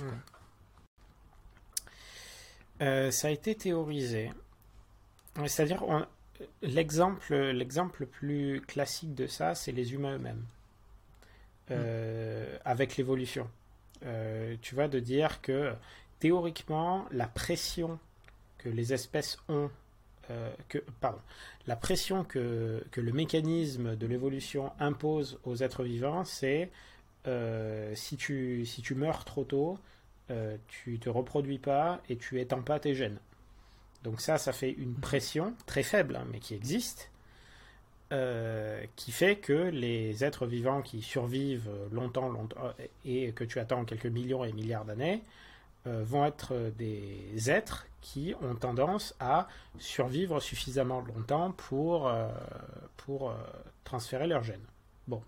Mhm. Mais tu regardes les humains, ça n'a pas, pas l'air d'être ça qu'on optimise. On optimise pour, je sais pas, le pouvoir, la joie, la plénitude, le bonheur, l'absence de souffrance. On optimise pour plein de trucs. et parce que parce qu'il se trouve que euh, ces choses pour lesquelles on optimise vont, la plupart du temps, être corrélées avec un taux de survie meilleur. Donc c'est bien. Euh, mais c'est pas des objectifs qu'on a. Comment dire C'est pas des objectifs qu'on a trouvés nous-mêmes. C'est des objectifs qui sont apparus parce que, un, ils, nous aidaient. Enfin, comment dire euh, on disparaissait pas si on les suivait, même ça nous donnait un avantage de les suivre. Ça nous donnait un avantage d'avoir le réflexe d'avoir euh, de la bouffe sucrée et ou grasse parce que ça allait nous permettre de tenir l'hiver.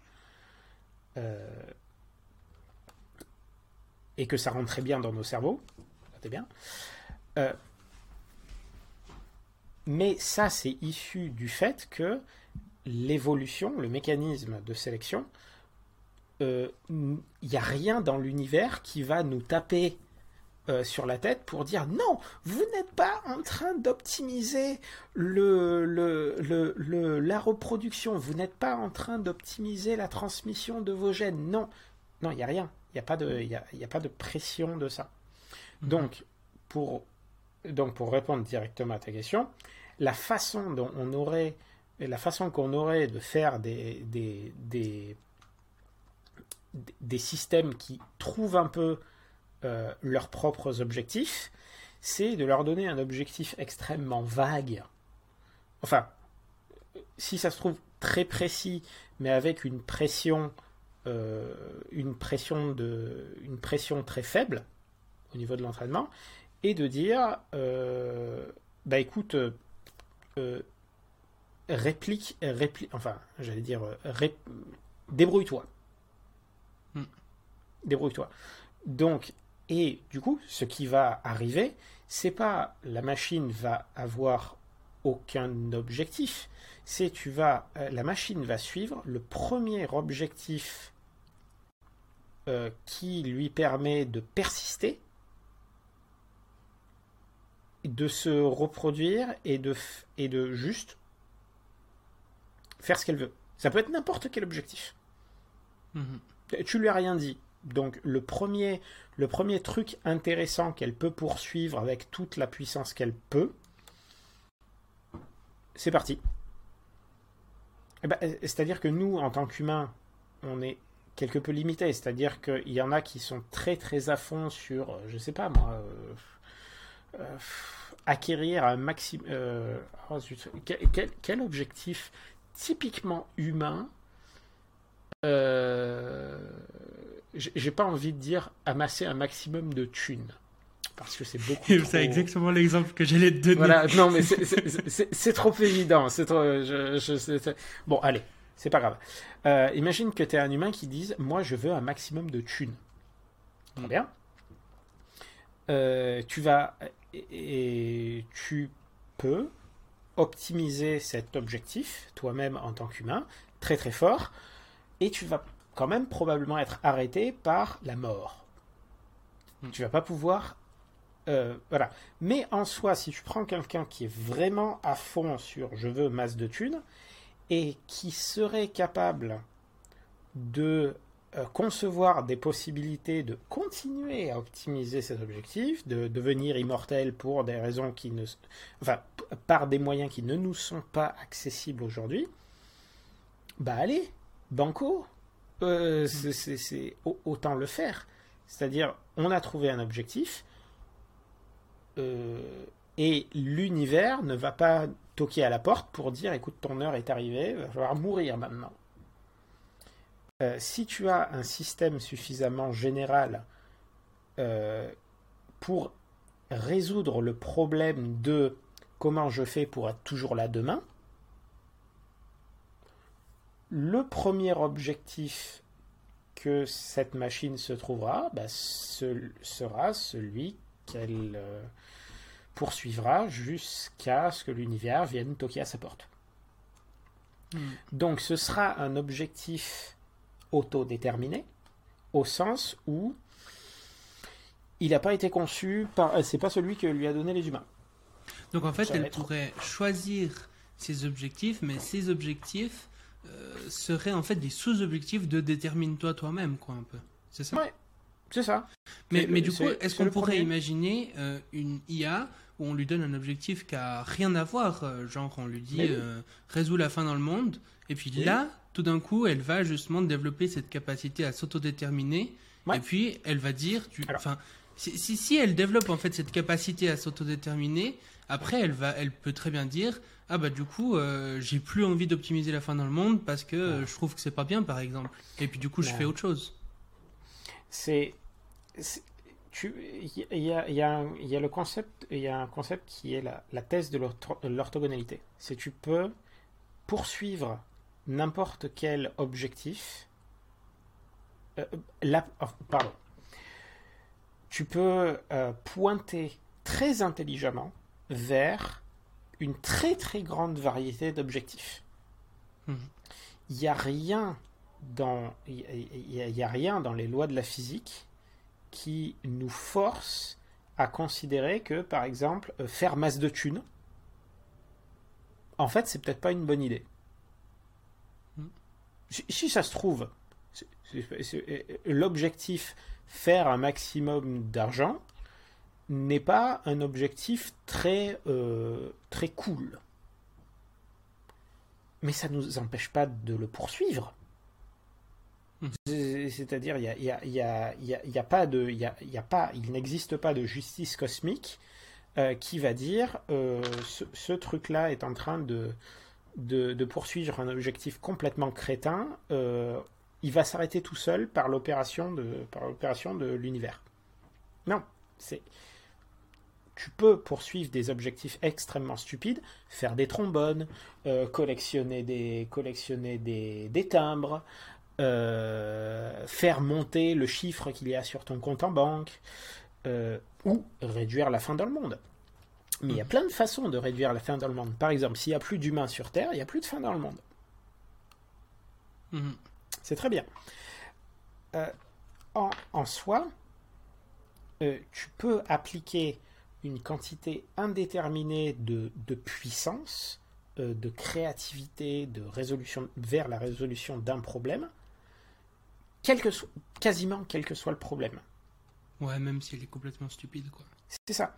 C'est pour que, pour que, bah, en fait, c'est pas, c'est pas, c'est pas, c'est pas, l'intelligence. Tu peux euh, poursuivre des objectifs moralement très élevés de façon très stupide des objectifs moralement très élevés de façon très intelligente, euh, des objectifs parfaitement euh, aléatoires de façon très stupide, voilà, et des objectifs relativement aléatoires euh, de façon très intelligente.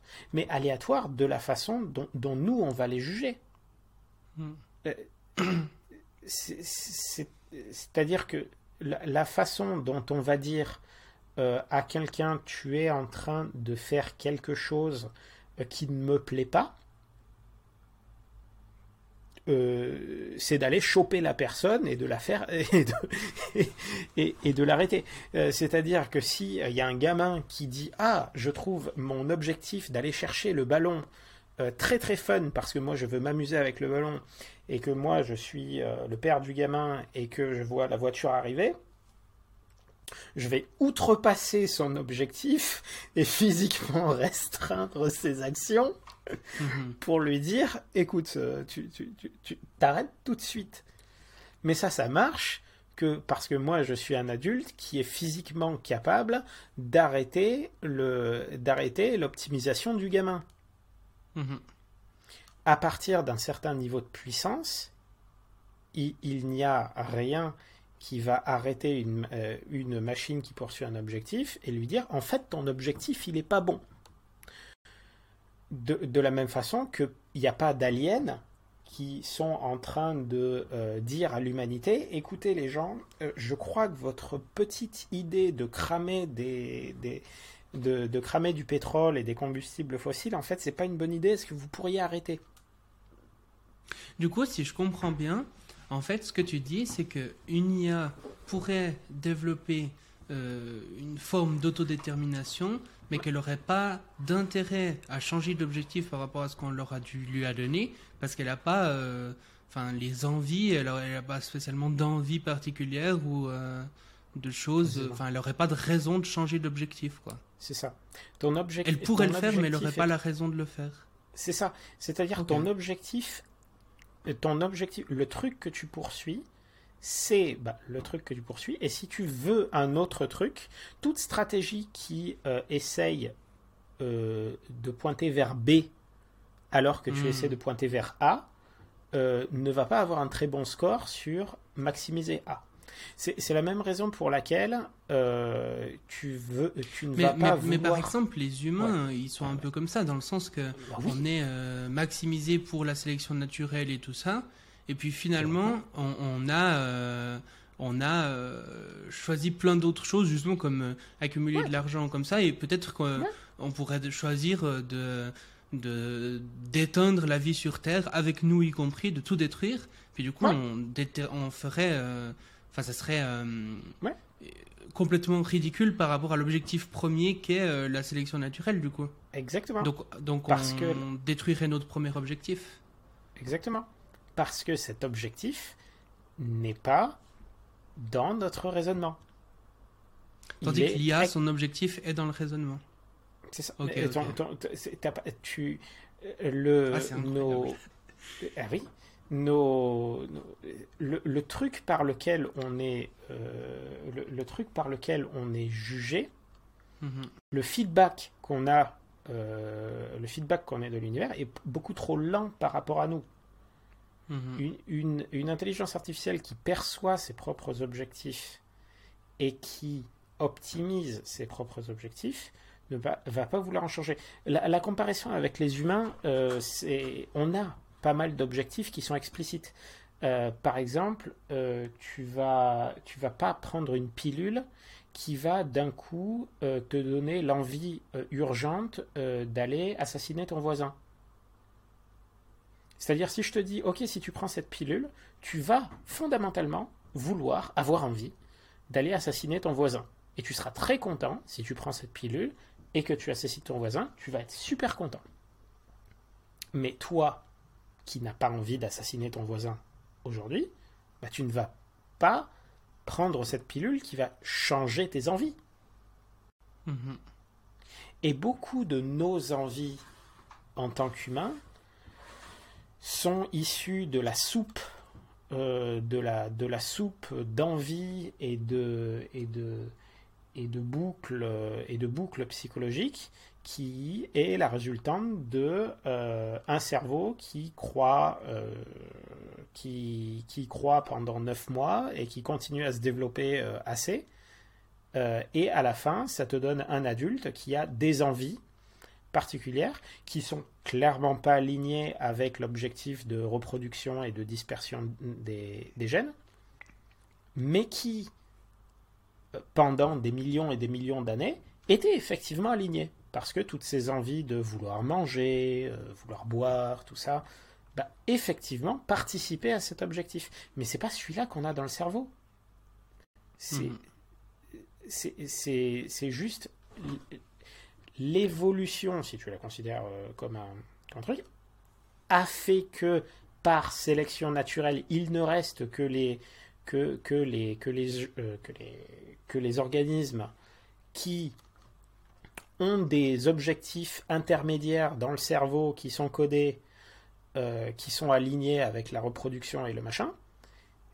Mais il se trouve que dès que tu tombes sur une espèce, genre nous, euh, qui essaie de pousser très fort dans cette direction, tu te rends compte que finalement, bah, c'est pas si, c'est c'est pas l'objectif original. Hmm. Mais, mais tant pis, on va les poursuivre quand même. Eh, c'est quand même extrêmement perturbant de euh, s'imaginer euh, une IA qui pourrait être euh, consciente, d'avoir des émotions conscientes de soi, même autodéterminante, qui aurait une connaissance de la philosophie morale et tout ça, mais qui décide quand même de transformer tout l'univers en trombone. Parce que C'est- parce que c'est- ce qu'on lui a demandé. de- parce que c'est ce qu'on Ouais. lui a demandé.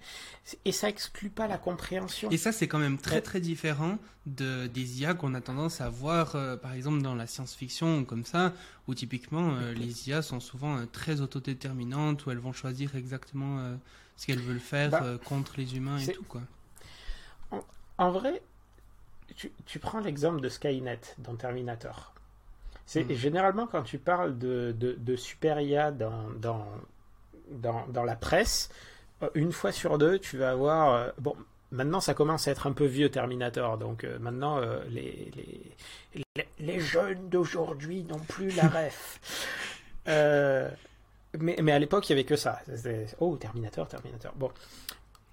Techniquement, si tu prends Skynet, que son objectif dans Terminator, c'est euh, avoir euh, éliminé, le- éliminer les guerres et euh, euh, faire en sorte que, par exemple, il n'y ait pas de conflit nucléaire. Mhm. Être sûr qu'il n'y a pas de conflit nucléaire. Juste cet objectif. Bah, il se trouve que euh, Terminator, les films, ils sont là juste pour le drama. C'est-à-dire que normalement, si tu avais vraiment une super IA euh, une super IA avec les mêmes objectifs que Skynet, franchement, eh, il n'y aurait plus d'humanité. Le film serait beaucoup plus court. Hmm. Serait beaucoup plus efficace. Donc, dans, dans un sens, Skynet est un, est un bon exemple de c'est un objectif qui est parfaitement bien réalisé, c'est-à-dire que depuis que la résistance humaine a été matée, bah, il y a effectivement plus de, plus de guerre nucléaire, ça c'est garanti. Voilà, et, et, et ce qui, et, et en fait, le, là, où Termin- euh, là où Terminator n'est pas une bonne, euh, n'est pas une bonne euh, représentation d'une possibilité dans la réalité, c'est le fait de donner à l'humanité sa chance. Mhm. Dans la réalité, un, un- un truc comme ça, le film dure une minute. Ouais. Et une minute en disant, euh, tu vois, c'est le prologue, c'est de dire, euh, voilà, voilà, les, les humains, euh, voilà, telle date, le jugement dernier, jugement dernier plus une minute, bon bah voilà, c'est fini, hein, salut. Mm. Mais en soi, Ouais, c'est une, une relativement bonne représentation. C'est des gens ont conçu un système surpuissant à qui ils ont donné beaucoup de, j'allais dire d'autonomie, euh, beaucoup de contrôle sur, euh, on l'a lâché sur Internet ou on, on lui a donné les moyens euh, d'agir sur le monde pour accomplir son objectif de la meilleure façon possible. Conséquence, bam. En soi, Mhm. la, la- la conception de, de Skynet dans Terminator, c'est pas si loin du, du genre de truc dont, dont on flippe. C'est pas si loin. C'est juste les conséquences qui sont plus dramatiques dans. Enfin, plus. euh, donner à l'humanité sa chance. Et puis, euh, comment ça se fait quand même que maintenant il y a voilà il y a plein de nouvelles IA qui sortent et tout, euh, Ouais. plein de d'écrits euh, dans, dans, voilà des journaux, des Ouais. vidéos là-dessus, et on parle quand même très peu du risque d'une IA générale. C'est vrai. Je pense par exemple des trucs comme par exemple je sais pas le réchauffement climatique. Déjà, on en parle ultra peu par rapport à l'importance que ça va avoir, mais on en parle des centaines de fois plus que les IA générales. Alors que les IA générales, elles vont avoir, euh, en tout cas, de ce que je comprends là, euh, ça peut être euh, un truc complètement fou d'un point de vue très très très très négatif, d'un point de vue très très très positif si on arrive à les aligner. Du coup, c'est et puis à côté de ça, les, les seules fois où on en parle, c'est quasiment systématiquement des gens qui vont dire ah mais regardez ils disent n'importe quoi c'est des futuristes qui s'imaginent des scénarios bizarres comment c'est possible que si le risque est vraiment si présent que ça, ça soit aussi mal. pourquoi c'est aussi terrible dans ce débat public, quoi? Alors, il y a, y, a plein, y a plein de raisons pour ça. Parfois, il y a d'assez bonnes raisons. Euh, première, euh, premièrement, il y a le, alors ça c'est quand c'est assez important euh, si, si, on parle d'altruisme efficace on va ça recouvre énormément de trucs dedans. Mais peu importe pas besoin de parler de pas besoin de parler de ça pour répondre à ta question. Désolé. Mhm. donc le réchauffement climatique est typiquement un problème que euh, tout le monde peut comprendre, mais il faut quand même éduquer les gens sur la question et c'est compliqué. On a vu que c'était compliqué, même si les conséquences sont évidentes et que la communauté scientifique est unanime. C'est super dur de, de, faire prendre conscience aux gens qu'il y a un problème. Mhm. Mais aussi, euh, il y a cette notion d'alarmisme. Euh, la notion et, la notion d'alarmisme, elle a deux côtés. Elle a d'un côté l'alarmisme en mode euh, vous en faites des caisses, il n'y a pas de problème. Et l'alarmisme en mode euh, si vous commencez à faire paniquer les gens, ça ne va pas aider. Les deux sont fondamentalement différents. C'est-à-dire que je, préfère énormément argumenter avec la deuxième partie. C'est de dire euh, quel est, euh, par exemple, l'impact que je peux avoir contre le réchauffement climatique. Euh, alors, il y a des actions individuelles que je peux faire, mais elles auront un impact minime. il y a possiblement une action coordonnée que je peux faire sur des grandes entreprises ou des politiques qui, eux, ont les leviers pour avoir des impacts beaucoup plus grands, et ainsi de suite. Donc, le truc, c'est que euh, si euh, quelqu'un euh, qui est extrêmement conscient de l'urgence de la crise climatique vient me voir, m'attraper et me dire il faut absolument que tu viennes et faire, et, faire que tu que, tu t'intéresses à ce problème. Ben moi je vais dire mais mais qu'est-ce que je qu'est-ce que alors premièrement qu'est-ce que je peux faire? Est-ce qu'il y a qu'est-ce qu'il y a d'autres gens? Et j'ai une énergie limitée j'ai une attention limitée. Je ne peux pas tout donner, même si le problème est très urgent. Mhm. Il se trouve que la crise climatique, c'est un des trucs, euh, un des problèmes où je où, j'ai quand même pas mal de, de, façons d'agir.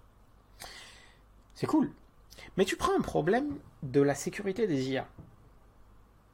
C'est-à-dire, c'est peut-être un problème très urgent. Euh, c'est un problème d'ampleur euh, gigantesque. Euh, pas mal d'experts tirent la sonnette d'alarme et tout, mais la plupart des gens ne peuvent rien y faire. Rien. Et, et, et, je tiens à préciser, c'est pas par exemple en utilisant euh, ChatGPT ou en euh, faisant des, des générations d'images de chats avec un chapeau bleu par OpenAI que c'est pas en arrêtant de faire ça que tu vas avoir un impact quelconque.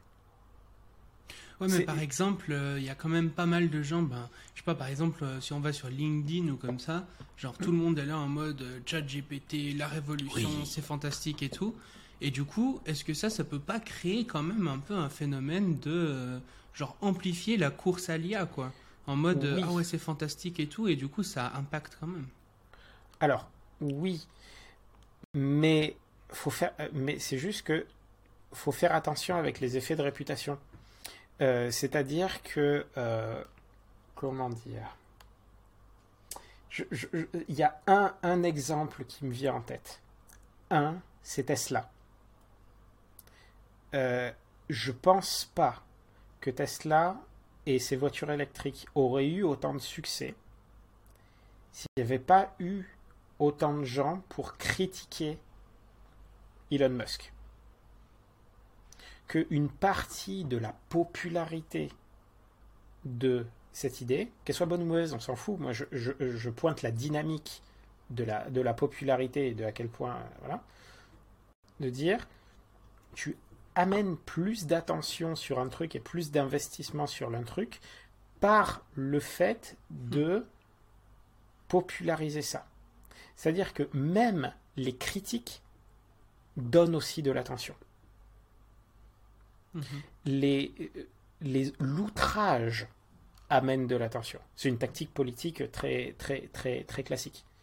Euh, le, l'outrage fait le buzz. Le buzz amène l'intérêt.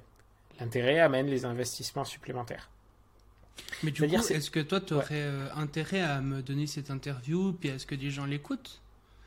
Puisque ça, va, ça participe aussi à ça, du coup. Bah, oui, sauf que euh, sur euh, une interview d'environ deux heures, je parle dix minutes d'un truc de ChatGPT et je vais, et je vais dire bien volontiers que c'est fun de l'utiliser. Et je vais parler une heure et demie de des concepts fondamentaux qui font que les gens vont peut-être gratter un peu derrière et dire, OK, quelles sont les conséquences de ces systèmes, quels sont les gens qui bossent dessus, quels sont les genres de problèmes qu'on a à résoudre. C'est-à-dire, là, là on n'est pas en train de faire un podcast où euh, je vais te donner toutes les astuces pour, euh, pour s'amuser avec ChatGPT. Et je passe suffisamment de temps sur Twitter pour savoir qu'il y en a un sacré paquet. Euh, mais c'est pas ce qui m'occupe. Moi, ce qui m'occupe mhm. d'habitude, c'est euh, de dire bon, il, faut vraiment que euh, les, les, gens puissent voir un peu au-delà de ces systèmes, de les comprendre un peu mieux, et, et de dire bah, quel est le genre de quel est le genre de problème qu'il va falloir résoudre. Et mon gros problème avec ça, mon gros problème avec ça, c'est que quand, j'essaie de faire de la vulgarisation sur euh, les problèmes de d'alignement, je sais que je ne vise pas le grand public. Mhm. Parce que le grand public va trouver ça intéressant en termes de curiosité, mais je sais pertinemment que euh, la plupart des gens ne vont pas pouvoir avoir le moindre impact dessus, à part de, lutter contre la désinformation sur les capacités rêvées de ces trucs, mais dans l'absolu, le, plus important, ça va être d'essayer de toucher euh, des personnes qui autrement se seraient retournées vers de la recherche en informatique classique euh, ou de la recherche en IA pour rendre les machines plus puissantes. Et peut-être qu'à la place, moi, je vais pouvoir les orienter sur, regardez, ce problème est important, on peut faire des progrès dessus, et il n'y a vraiment pas assez de gens qui s'y intéressent. Aujourd'hui, les gens qui s'intéressent à la sûreté de l'IA, c'est 500 personnes à tout péter, à temps plein. Euh, à temps plein. Hein. Mais au-delà du grand public, moi, ce que je trouve impressionnant, c'est tous ceux qui sont genre experts du sujet et qui vont justement à quelque part désinformer là-dessus. Ben, je, je, je, prends son exemple parce que bon, j'ai lu en tête, mais typiquement un Yann Lequin. Je comprends pas du coup c'est quoi le, le, le but? C'est juste qu'il veut de l'argent pour son labo de recherche et du coup il a intérêt à mentir à tout le monde? Il croit vraiment à ça parce qu'il veut se le cacher euh, à lui-même ou enfin comment on explique que autant d'experts disent n'importe quoi sur ces sujets, quoi? Attends. Alors, attends. J'ai juste une question pour toi. Tu as cité Yann Lequin. Ouais. Parce que, qui est dans une position assez, assez spécifique, parce que, un, il est français. Enfin bon, il vit plus en France, mais il est français. On en parle. Il a une grande gueule. Est-ce que tu peux m'en citer un ou deux autres? Ben, je sais pas, par exemple, même des. Ben, Gaspard Koenig, par exemple, qui est Ouais. aussi là euh, a- assez à trouver que les trucs euh, singularité et tout, c'est un peu du bullshit. Ou même, euh, là, j'ai j'ai reçu un livre de un magazine qu'a lancé le média Futura Science, Mhm. euh, où dedans ils expliquent que la singularité, euh, c'est quand même un truc euh, complètement délirant, qu'il faut pas Mhm. trop en prendre en compte. Euh, sinon, ben, Mhm. qui, qui- qui est-ce qu'il pourrait y avoir d'autre Je sais pas. Mais, mais quand même, j'ai l'impression. euh, même à, à- là, j'ai participé récemment à un colloque euh, international sur le transhumanisme. Et puis, Ouais. il y a eu deux personnes, typiquement, qui étaient là pour le sujet de la super IA. Mais vraiment, ils racontaient n'importe quoi. Ils étaient là en mode il n'y aura jamais d'IA générale avant qu'il y ait de la de, de l'internet quantique euh, euh, il peut pas y avoir d'IA générale avant l'internet quantique quoi et les mecs vraiment étaient euh, experts là-dedans enfin en tout cas ils étaient experts là-dedans tu vois et c'est dans un sommet international sur le transhumanisme donc Je- enfin je sais pas je trouve ça délirant quoi Je me retiens très fort de te demander qui sont ces gens. Euh, je ne demanderai pas. Mais, euh, ch- chose est que, euh, si, en fait, si tu, si tu sors une liste, je peux aussi te sortir une liste. Il y a une interview euh, toute récente de genre euh, Satya Nadella, le CEO de Microsoft. Euh, le, tout- toute récente, sortie le mois dernier, sur euh, le l'intervieweur lui demande, ok, il y a des gens qui posent euh, qui posent des questions sur les, les possibilités d'une IA avancée qui pourrait causer de grands dégâts. Ok, cool. Et Satya Nadella qui parle au calme euh, de sûreté, d'alignement, de effectivement, on a des gens qui bossent dessus, euh, chose qui n'avait euh, qui, qui, qui, qui, ne serait pas advenue il y a 5 ans. De dire, d'avoir le, littéralement le CEO de Microsoft qui commence à parler d'a- d'alignement et de, et, de dire, bon, bah, on va faire ça. Tu as à peu près tout, beaucoup de, de pontes de l'IA. Tu prends Stuart Russell, tu prends euh, Ilya Sutskever euh, de OpenAI, euh, tu prends Peter Norvig, euh, Russell et Norvig, euh, les deux auteurs du, manuel standard euh, euh, d'intelligence artificielle que les universitaires connaissent. Euh, et même vous, je recommande l'introduction de ce bouquin à tout le monde, c'est vachement cool. Euh, je pourrais, et même, même, Yann Lequin lui-même, qui euh, va plus, euh, comment dire, va plus bâcher euh, la possibilité que ça arrive vite dans les 10-20 prochaines années, et qui, quand, quand, quand, quand tu l'écoutes, va pas contredire les problématiques de sûreté, mais va juste dire c'est pas urgent. C'est pas urgent, Mhm. ça n'arrivera que dans 100, 200 ans. Et après, tout le monde va. Ok, tout le monde va s'accorder pour bâcher euh, les gens qui parlent de euh, singularité et de techno-utopianisme, voilà, parce que c'est facile de bâcher les, de, de, bâcher les singularistes. Euh, parce que c'est très. Pardon, je vais, je vais reformuler parce que j'utilise des, des mots que j'ai mal définis et j'aime pas ça. C'est très, c'est très facile de bâcher les gens qui, en disant, euh, qui considèrent la technologie comme une religion.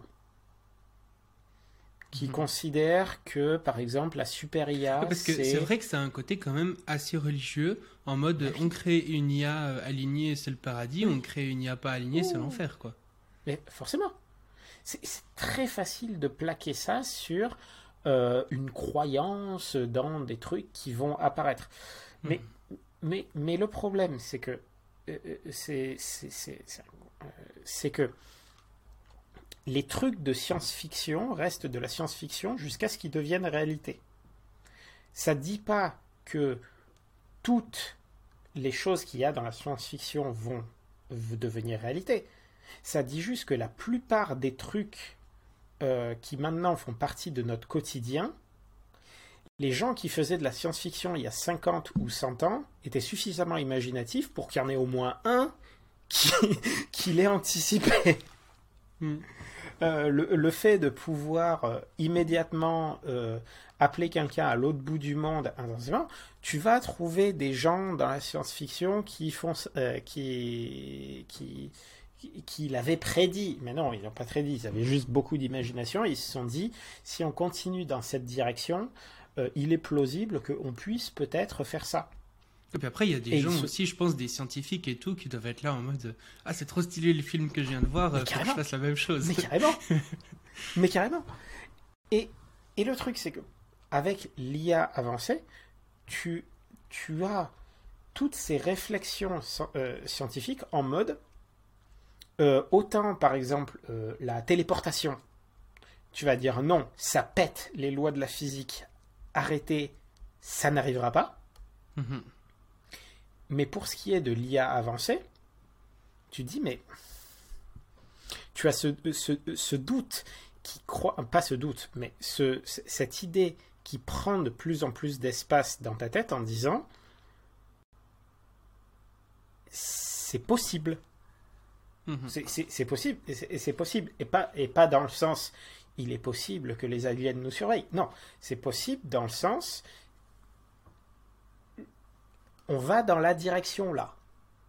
Mhm. Euh, c'est cohérent par rapport au paradigme technologique dans lequel on est aujourd'hui, de cette espèce d'accélération exponentielle de toutes les technologies et tout. Euh, si on continue comme ça, euh, ça paraît même assez probable, quoi.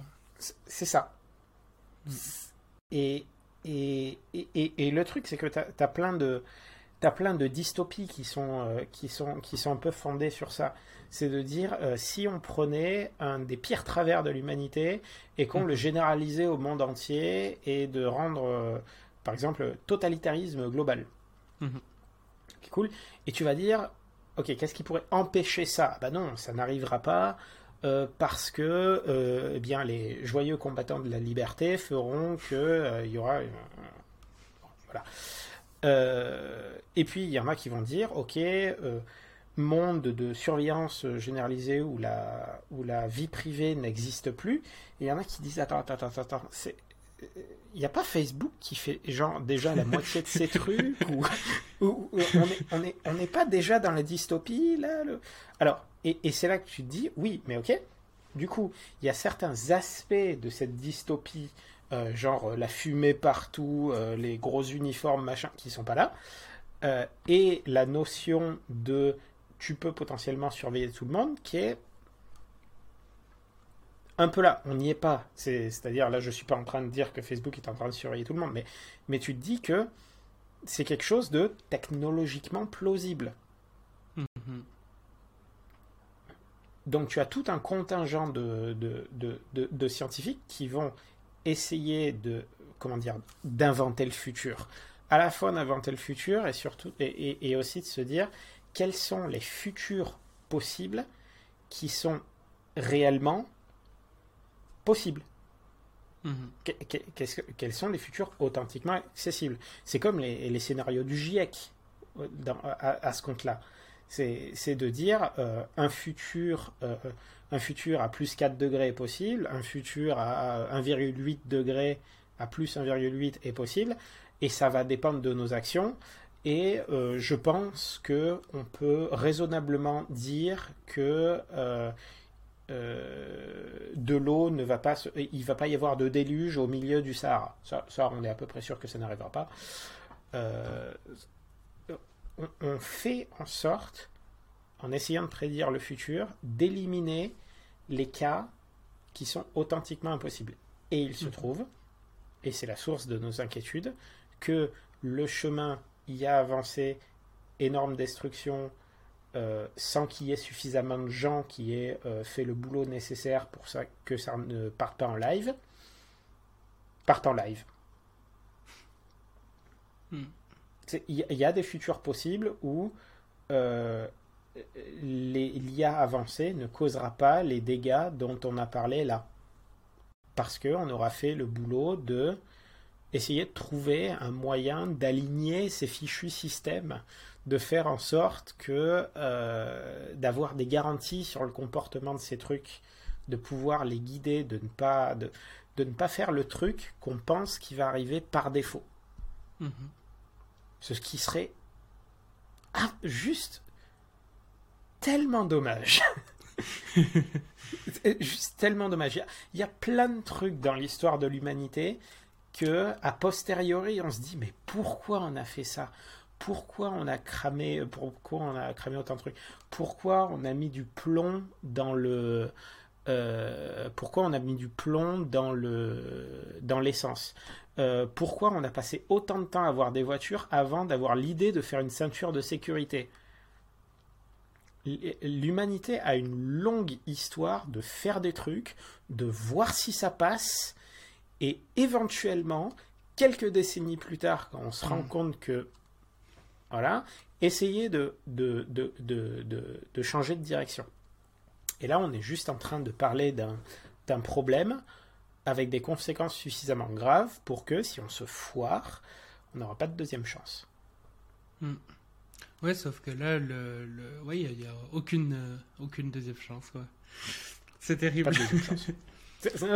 et, tu penses quoi des discours comme ça qui disent, euh, je sais pas, par exemple, un Elon Musk, il va dire euh, ah ouais, Neuralink, donc la société qu'il a créée pour mettre des implants dans le cerveau des humains, mm. et va être super utile pour euh, combattre euh, l'intelligence artificielle parce que l'intelligence artificielle elle va devenir euh, tellement intelligente et tout que si on veut pas rester à la traîne, mm. eh ben il faudra qu'on se mette plein de puces dans le cerveau pour rester compétitif et tout ça. Et il y a aussi, par exemple, des gens genre Laurent Alexandre, qui, oh, bah c'est pas tout à fait le même genre de discours, mais qui vont être un peu là en mode, il faut, il faut euh, que tous les enfants deviennent des ingénieurs, comme ça ils seront compétitifs euh, face à l'IA.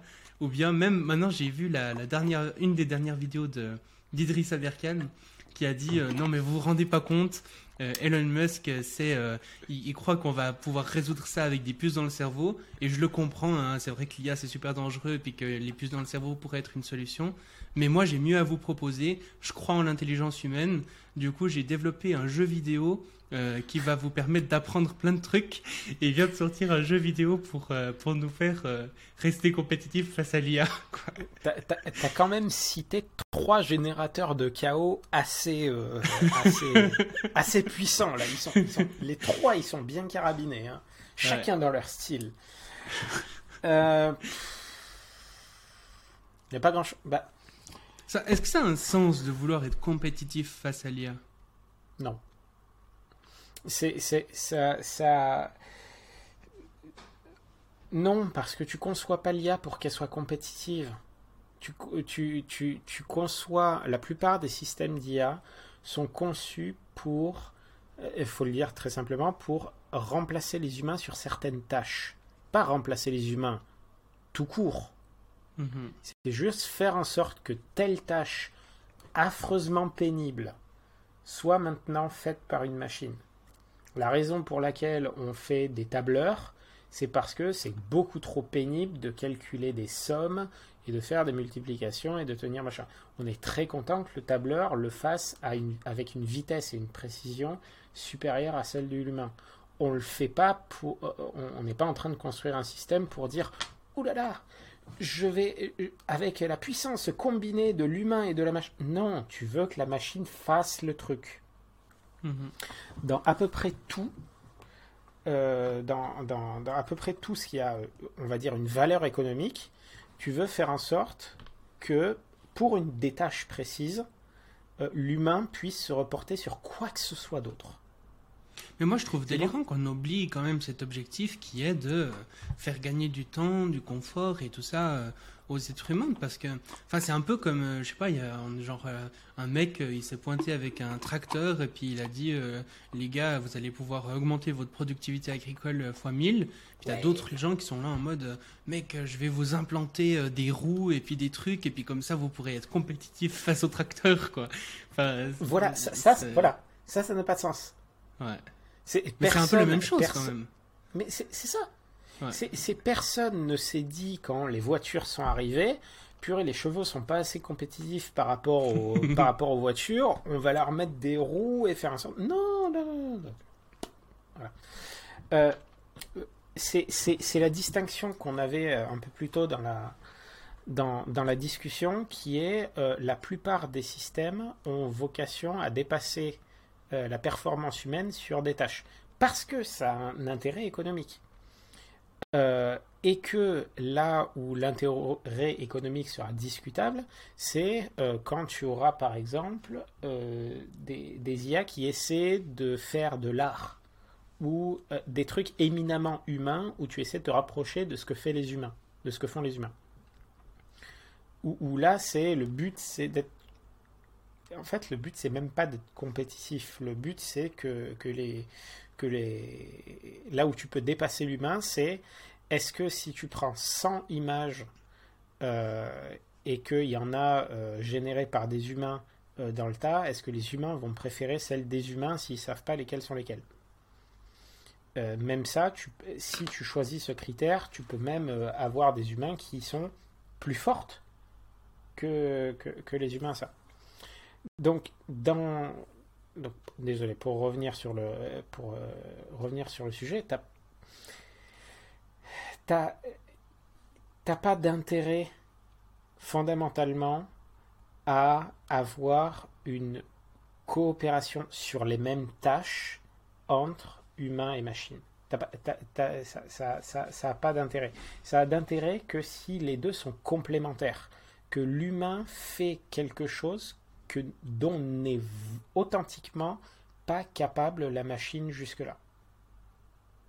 Mm. Parce qu'à partir, du euh, parce qu'à partir du moment où tu as une machine qui peut faire le truc que fait l'humain, ça va... il y a un intérêt à ce que la machine le fasse. Point. Il y a eu, il y a eu euh, l'exemple. Ça, va faire la sixième fois que je parle des échecs, mais, mais ce, cet exemple n'en finit pas de donner des trucs pertinents. Euh, qui était, on a, on a le, la combinaison euh, humain, euh, humain machine, humain moteur d'échec, on l'a testé. Hein. On l'a testé et pendant un moment, la combinaison humain machine était effectivement supérieure à la machine et était aussi effectivement supérieure à l'humain. Pendant, ça a duré quoi? Quelques mois, quelques années avant que juste les programmes d'échecs ne deviennent suffisamment puissants pour laisser la combinaison euh, loin derrière. Hmm. Donc c'est transitoire. Il y a un intérêt à en parler euh, de façon dans, l'espace de temps où l'humain a effectivement quelque chose à apporter dans la partie de la tâche qui n'a pas encore été automatisée. Mais la pression va très clairement dans le sens de si tu as commencé à, si as commencé à l'automatiser, tu vas finir. si, si, tu commences, tu finis, et l'humain n'a de place que celle qui lui restera. Oui, puis après, à ça, il y a plein de gens qui vont dire Ouais, mais du coup, euh, tous les gens vont se retrouver au chômage, ça va être la catastrophe et tout. Mais du coup, euh, en fait, le truc, c'est que l'IA, elle va. Euh, euh, générer de l'argent, puis cet argent, on peut très bien le redistribuer euh, aux travailleurs euh, qu'elle remplace à quelque part, quoi. Que ce soit à travers simplement le fait de diminuer, par exemple, le nombre d'heures de travail par semaine, ou bien avec un revenu universel, ou bien je sais rien, il y, a plein de solutions. Mais en fait, le problème, c'est pas le chômage en soi, c'est pas que les personnes n'aient pas de travail, c'est surtout que les personnes n'aient pas d'argent. C'est un problème politique. C'est un problème éminemment politique. Et, on peut commencer une discussion sur euh, la, répartition des moyens de production et, la redistribution de, la production qui en découle. Euh, je pense que ça va pas être le sujet. Euh, c'est-à-dire on peut envisager des utopies où justement, une fois que tout le monde, euh, que l'humanité sera débarrassée du travail euh, manuel, euh, du, même du travail cognitif pour faire les trucs chiants du genre ah oui c'est comment on fait déjà pour faire pousser des trucs? La machine s'en occupe vous inquiétez pas. Une fois qu'on se sera débarrassé de toutes ces décisions pénibles qui nous permettent de survivre euh, bah cool.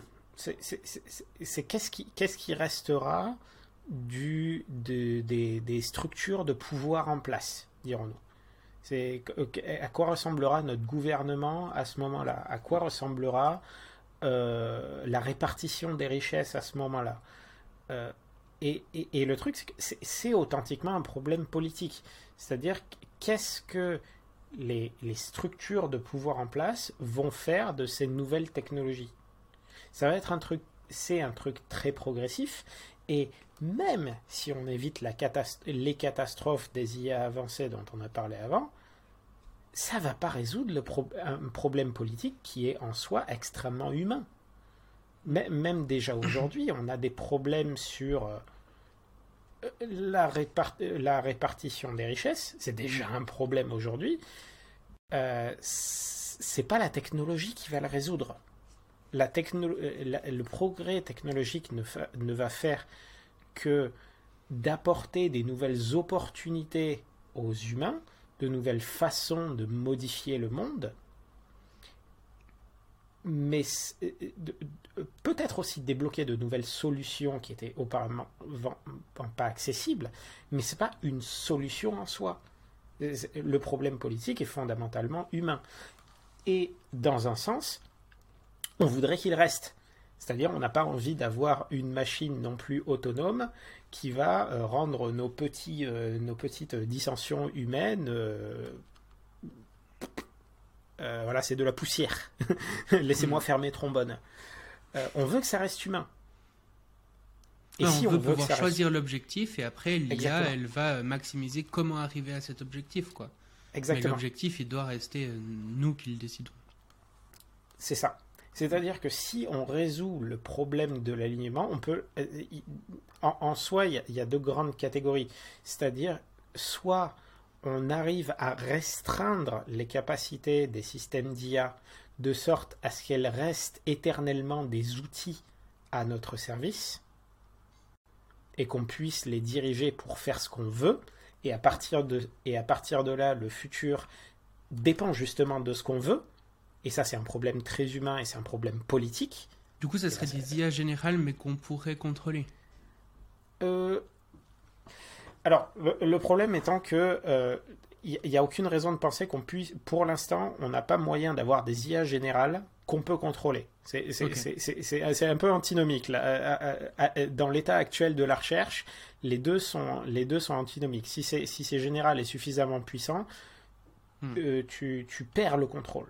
Tu perds le contrôle parce que tu peux plus anticiper ce que. Ouais, parce que, finalement, il y a ce, truc de dire, ben, une IA qui sera peut-être même euh, des ordres de grandeur plus intelligente que nous. Euh, c'est impossible de la contrôler. Genre, c'est comme si des fourmis essayaient de contrôler un humain ou. Euh, c'est impossible. Ou, plus prosaïquement, tu as un gamin de 8 ans qui vient d'hériter d'un milliard de dollars et on, lui file une, une, armée de gens qui ont 30-40 euh, ans euh, pour dire mais bien sûr on va faire ce que tu veux mon petit t'inquiète mhm. pas on s'occupe de tout euh, donc soit, soit, soit on garde ce contrôle soit on a effectivement une IA authentiquement générale et super intelligente, et ça c'est part vraiment dans la science-fiction, qui dit, bah, du coup, elle est suffisamment intelligente pour comprendre ce que les humains veulent, et du coup, bah, accomplir des plans où les humains seront effectivement heureux, sans qu'on ait besoin de lui dire quoi que ce soit, parce qu'elle est suffisamment intelligente pour comprendre ça, et également suffisamment alignée pour à la fois le comprendre et amener l'humanité dans cette direction. Mm-hmm. Donc aujourd'hui, à long terme, pour l'instant, dans la théorie, c'est un peu les, deux, les deux trucs qu'on a. Euh, c'est euh, soit des, des, IA qui sont pas suffisamment générales pour être dangereuses, et donc qu'on pourra contrôler, et donc des trucs qui pourront faire des trucs suffisamment pimpés, euh, suffisamment sympas pour que le progrès continue, mais jamais trop pour que ça devienne dangereux.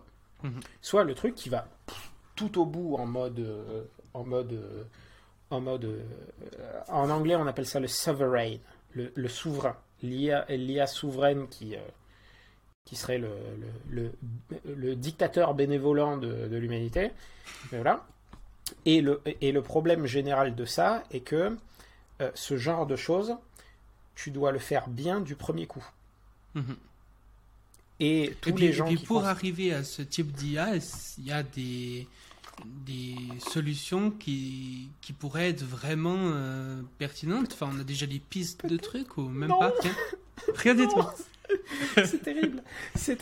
Non, c'est ça qui est terrible, c'est que c'est qu'aujourd'hui là où on en est, c'est que on se dit, ok, théoriquement ce serait euh, dans la théorie de la théorie de la théorie, ce serait cool d'avoir ce genre de truc, Mm. mais on va très probablement pas l'avoir du premier coup. Mhm. Et donc beaucoup, et donc beaucoup de, de, de recherches, même j'allais dire la majorité des recherches en alignement aujourd'hui, sont, euh, sont, là pour dire comment on fait pour que euh, la prochaine génération, enfin la prochaine, itération de ces systèmes plus puissants conserve des propriétés d'alignement, de contrôle, de, de- d'interprétabilité, qu'on puisse, même si les systèmes deviennent plus puissants, qu'on arrive, qu'on ne perde pas pied, qu'on puisse quand même euh, les- les, con- enfin, les contrôler, euh, qu'on puisse faire, qu'on puisse s'assurer qu'elles ont un comportement sympa, correct, compréhensible. Et Il finalement, j'ai envie de te poser une euh, question qui, moi, personnellement, me taraude beaucoup parce que j'avoue que, à la base, je viens un peu du milieu quand même écolo, pas au sens euh, parti politique et tout ça, mais je me suis toujours intéressé au, voilà, au réchauffement climatique, à la biodiversité. Ça m'a toujours Mhm. paru être les problèmes, euh, les, les, le potentiel. euh, euh, le potentiel perte de population que ça pourrait entraîner, etc. Et, hum, Ouais. et en fait, c'est super compliqué, je trouve, de d'allier ça avec mes avec euh, tout, tout ce que tu nous dis là, avec euh, la super IA en fait, parce que hum, Mm. du coup, bah, sur ce problème écologique, c'est une chose, mais sur même tous les autres problèmes, en fait, ça Mhm. viendrait tout le monde bousculer l'entièreté du monde. Co- comment est-ce Mhm. que toi, tu t'arrives à hiérarchiser ces problèmes dans ta tête, en fait? Est-ce que, est-ce que tu te dis, genre, euh, faudrait euh, qu'on fasse euh, l'entièreté de notre budget pour créer une super IA euh, euh, alignée, et puis comme ça, ça résoudrait tous les autres problèmes, et puis du coup, voilà, c'est nos seules priorités. Ou bien est-ce que tu te dis quand même, euh, bah non, peut-être que genre créer une super IA alignée, c'est impossible, du coup, faut quand même prendre en compte vraiment les limites planétaires et toutes ces choses. Et, et comment est-ce que ça influence justement ta- ton mode de pensée sur les autres problèmes, quoi? Hmm. Je vais avoir besoin d'une dizaine de secondes pour remettre en ordre ma réponse. Parce que c'est vraiment, c'est vraiment une question fondamentale. Ouais. C'est très Je- je- perturbant quand même. Je, je traîne beaucoup, je traîne beaucoup avec des gens qui se sont fait une mission de euh, d'identifier et de classer les plus gros problèmes que rencontre l'humanité. Mhm. Genre, c'est- leur kiff. bon, ok, bon, c'est pas c'est pas juste pour le kiff, c'est juste pour dire après essayer d'identifier comment résoudre ces problèmes et de dire ah là là bon alors toi tu vas là, toi tu vas là, toi tu vas là, toi tu peux faire ça, toi tu peux faire ça. Bon, le problème c'est que quand tu traînes avec ce genre de de personnes qui sont au demeurant très sympas, euh, ça te donne un peu la perspective de purée, il y a vraiment plein de problèmes à résoudre. Mhm. Ça donne un peu le vertige. Euh, moi, tout, euh, euh, moi tout seul, je vais pas sauver le monde. Je, sais que j'ai des besoins. je sais que si je me concentre, si je concentre tous mes efforts à fond sur, la sûreté de l'IA, je vais pas tenir. Tout le monde fait ça en même temps, si on va pas tenir. Aucun, euh, la, la seule raison pour laquelle je ne mets pas tous mes efforts sur euh, le problème que j'estime le plus urgent, c'est-à-dire l'alignement de l'IA, c'est que je sais que sur le long terme, épargner mes efforts et compter euh, va me donner plus, enfin, va être mieux pour résoudre les problèmes. C'est, je ne veux pas m'épuiser à ça parce que euh, parce que je veux tenir. Mhm. Donc il y a effectivement le, fait que bah, finalement avec très peu d'une part très petite du PIB ou en tout cas de notre attention euh, portée sur des sujets, etc., on peut résoudre beaucoup beaucoup de choses. C'est ça. Et, mais moi j'ai ce truc de... En fait, la super IA ou l'IA générale hein influence tellement les autres, les autres problèmes que je me demande à quel point en fait c'est pertinent. Typiquement, quand tu réfléchis par exemple, euh, euh, je sais pas, au risque de pandémie, quand tu réfléchis euh, au risque de réchauffement climatique et tout ça, est-ce que tu prends en compte l'hypothèse d'une super IA ou pas? Parce que moi, j'ai l'impression que si on réfléchit à ces risques en prenant en compte l'hypothèse de la super IA, on arrive de toute façon à des trucs euh, complètement délirants et du coup, euh, c'est vraiment pertinent de prendre en compte ça, quoi. Mon, mon, ok. Mon problème est que si il, se trouve que avant même que, avant même que je découvre le, que, que, je tombe sur le problème de l'alignement, mhm. ma spécialité c'était déjà l'intelligence artificielle. J'étais déjà engagé sur ces études. C'est pas la connaissance du problème qui m'a orienté sur l'IA parce que c'était cool. Euh, je sais qu'il y a d'autres personnes que c'est pas leur domaine et qui vont être beaucoup plus, euh, beaucoup plus productifs sur des histoires de pandémie, sur des histoires de risques nucléaires, sur des histoires de, lutte contre le réchauffement climatique, sur de l'activisme politique de tous bords. Et en soi, c'est pas grave. Euh, ces gens vont aller sur, sur ces problèmes. Et moi, dans l'autre sens, c'est je considère pas que euh, la super IA va régler tous les problèmes. Euh, c'est un truc viable.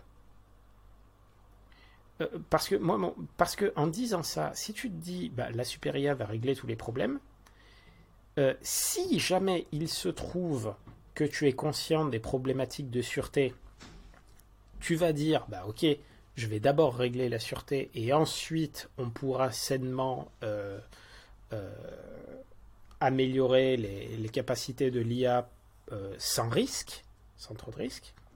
Mais ça peut très bien être interprété comme ah bah du coup si l'IA va, va, va résoudre tous nos problèmes, allez, on pousse on pousse. Et c'est un peu ce que, par exemple, si tu prends euh, Sam Altman euh, d'OpenAI aussi, hmm. euh, ou euh, toute la branche qu'on nomme accélérationniste, hmm.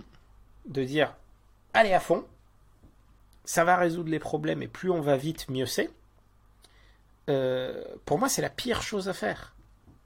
C'est-à-dire que, dans un sens, j'ai beaucoup de confiance dans le fait qu'avec une IA très avancée, on peut résoudre plein de problèmes et avoir un impact sur le monde extrêmement positif. Euh, mais de l'autre côté, j'ai pas envie de d'être dans le d'être dans l'univers où en fait on a cette puissance et puis on s'est ça nous a explosé à la tête. Mm. Et ça, j'ai l'impression que c'est un peu tous les accélérationnismes, parce que là, pour le coup, c'est de l'accélérationnisme un peu euh, technologique, mais des fois, euh, il y a même, euh, je sais pas, des gens qui vont être là en mode, bah, par exemple, dans les sphères de la collapsologie ou comme ça, des gens qui vont dire de toute façon, il y aura un effondrement, mais s'il y a l'effondrement maintenant, il sera moins grave que si c'est plus tard, ou bien ça nous permettra de changer le système plus rapidement et tout, donc faut faut faire en sorte que l'effondrement arrive plus vite. Ah, oui, c'est attention à ce que vous désirez, vous pourriez bien l'avoir. Euh, faut juste faire attention. Euh, c'est dire, faites attention aux conséquences de ce que de ce que de, ce que vous faites. Le, principal, c'est ok, c'est euh, c'est le principal, le, principal, le truc plus général, c'est euh, ne négligez pas le premier ordre si vous chassez le second. euh, c'est c'est si vous balancez oui non c'est ça si tu dis euh, je vais tout péter euh, comme ça je pourrais tout nettoyer avoir un truc propre ben, le premier effet que cette stratégie va avoir c'est de tout péter.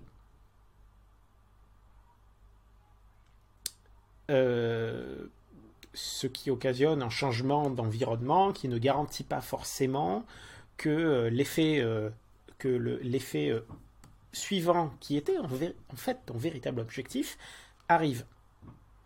C'est comme tout cramer pour partir sur de bonnes bases. Oui.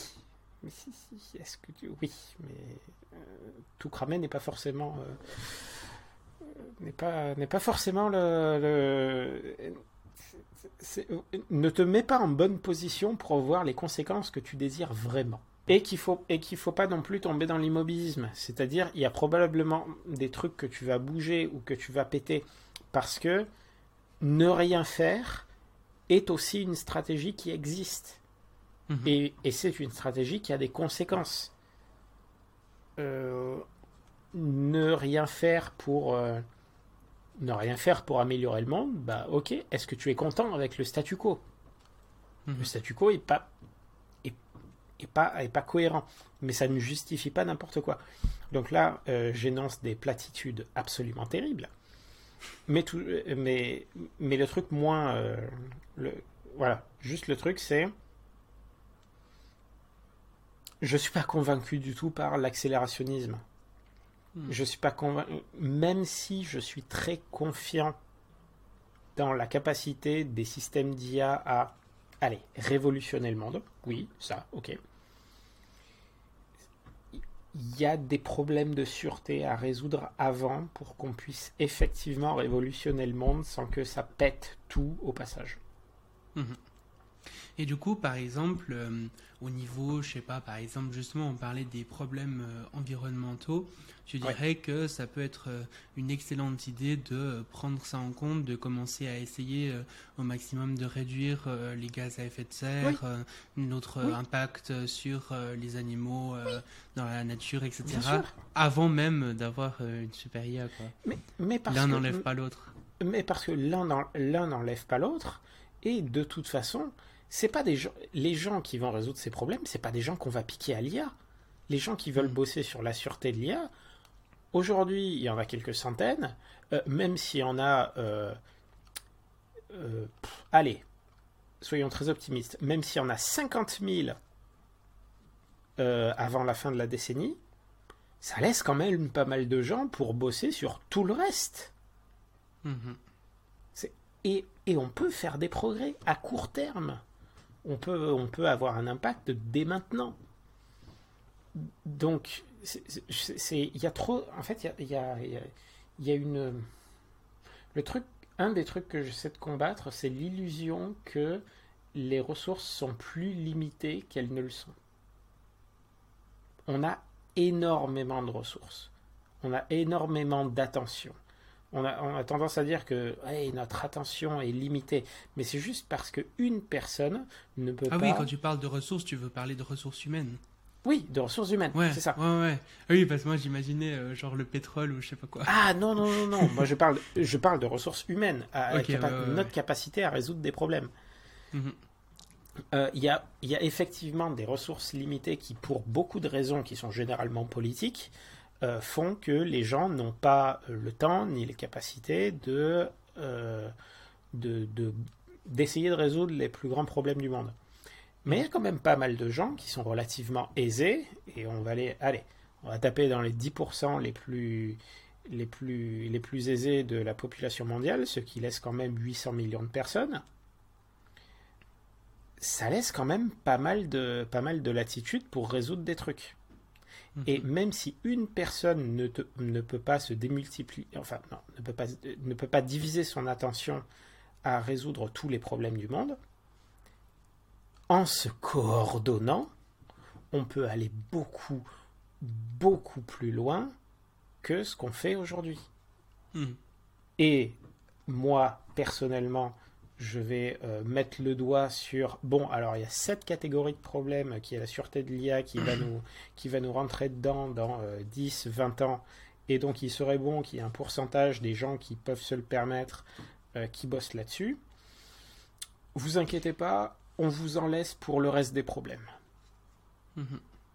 mais j'aimerais quand même qu'il y en ait plus de gens qui bossent dessus. En fait, j'ai l'impression aussi qu'il hum, y a un peu cet effet où certaines sphères, justement, vont considérer que hum, le progrès technique nous a fait euh, tellement de choses euh, au cours mhm. euh, des dernières décennies que forcément ça va tout résoudre et qu'il n'y aura pas forcément besoin de remettre en question ben, le fonctionnement même de, de, prise de décision ou bien de, de système économique, politique, etc. Quoi. Et bah, c'est un peu ça, j'imagine, qu'on appelle le techno-solutionnisme. le ah fait de, penser que euh, uniquement la technique peut, euh, peut résoudre euh, des choses, alors que y a, la technique fait partie des choses qui peuvent résoudre d'autres choses, mais mais il y a plein d'autres solutions aussi, et mm. des changements plus systémiques ne sont pas à exclure. Quoi. Mm.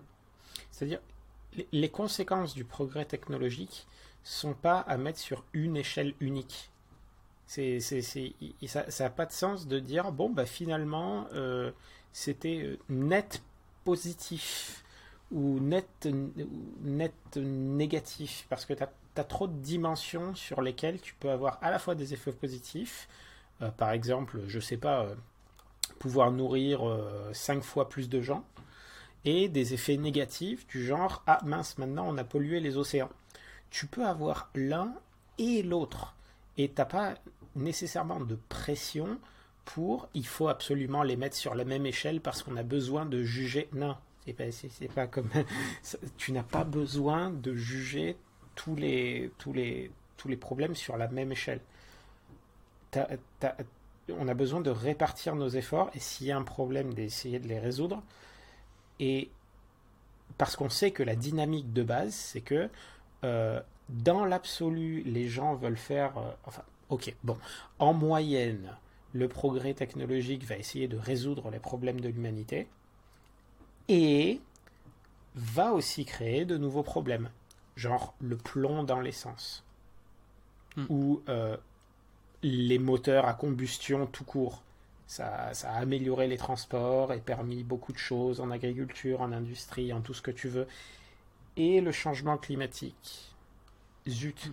Euh, comment qu'on fait Donc, pour, moi, il n'y a pas, a pas de, il a pas de, il a pas de technosolutionnisme dans le sens où on va, on va, comme tu as dit, hein, on va pas pouvoir, la technologie va pas suffire. Il y a des, il y a des défis politiques qui vont s'ajouter par-dessus. Ça, on va pas pouvoir y couper. Euh, et le technosolutionnisme a tendance à éluder le fait que euh, des nouvelles solutions créent de nouveaux problèmes. Mhm.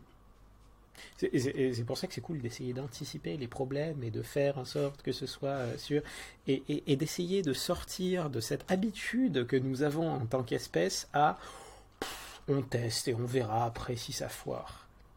Bah, ça a bien fonctionné pour l'histoire euh, de l'humanité, mais le truc, c'est que là, on a des technologies qui sont tellement avancées que si ça foire, ça foire qu'une fois et il n'y a pas d'essai-erreur, quoi.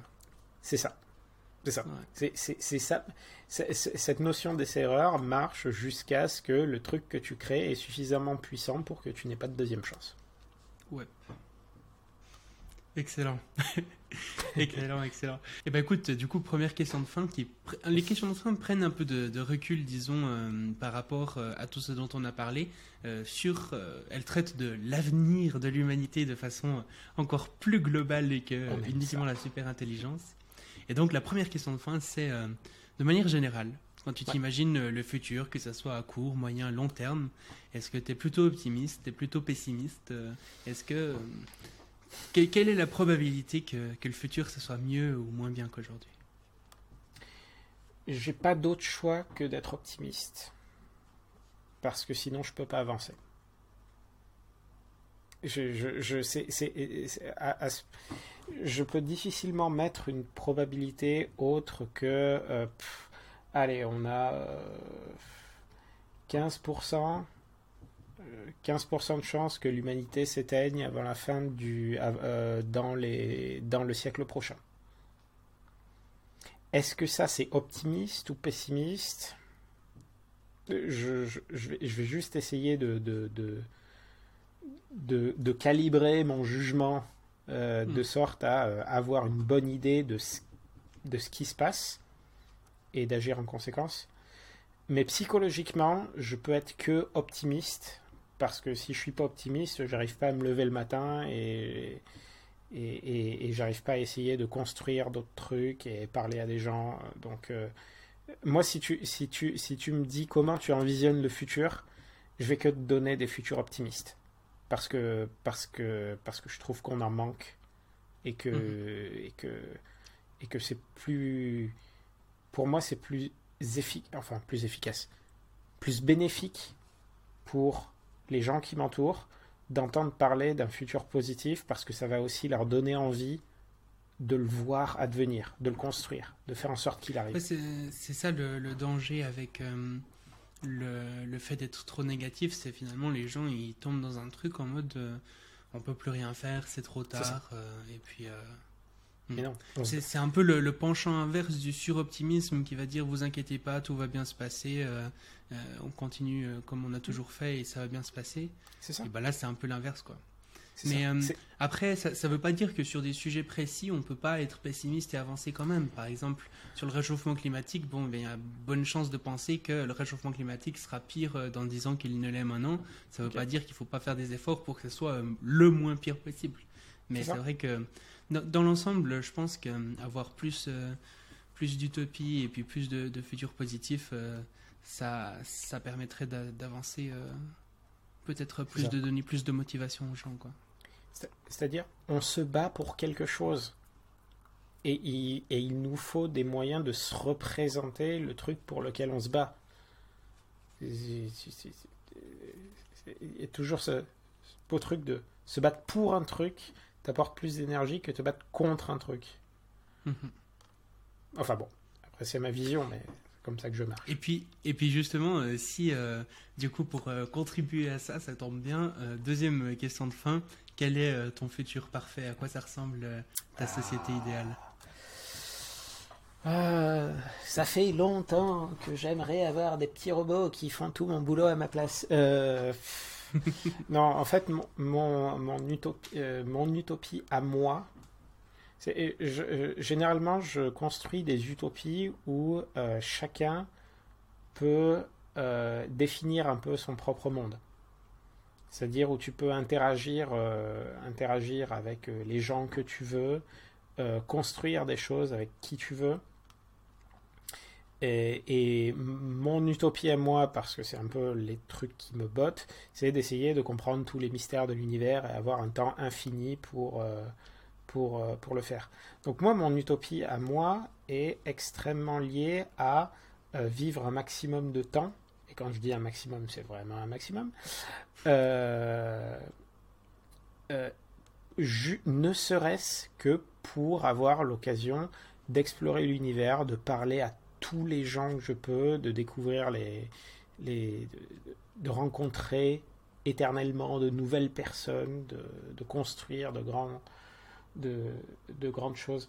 Euh, mon, mon, utopie, c'est une utopie de création, de construction, de créativité euh, et d'expansion, dans un sens. Mmh. Euh, c'est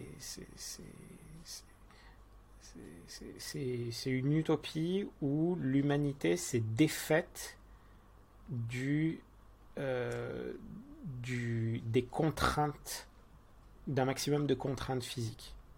Mhm. Excellent. Et euh, si les gens veulent aller un petit peu plus loin sur le sujet qu'est euh, l'intelligence artificielle, ou bien sur d'autres sujets d'ailleurs qui traitent Mhm. du futur de l'humanité ou pas d'ailleurs, même euh, du passé ou n'importe quoi. Est-ce que tu aurais des, recommandations, que ce soit de livres, de podcasts, euh, de vidéos, de chaînes, mhm. euh, peut-être aussi la chaîne que, que tu vas bientôt alimenter? Ouais, parce que ma, ma, ma réponse, comme d'habitude, dépend de la langue.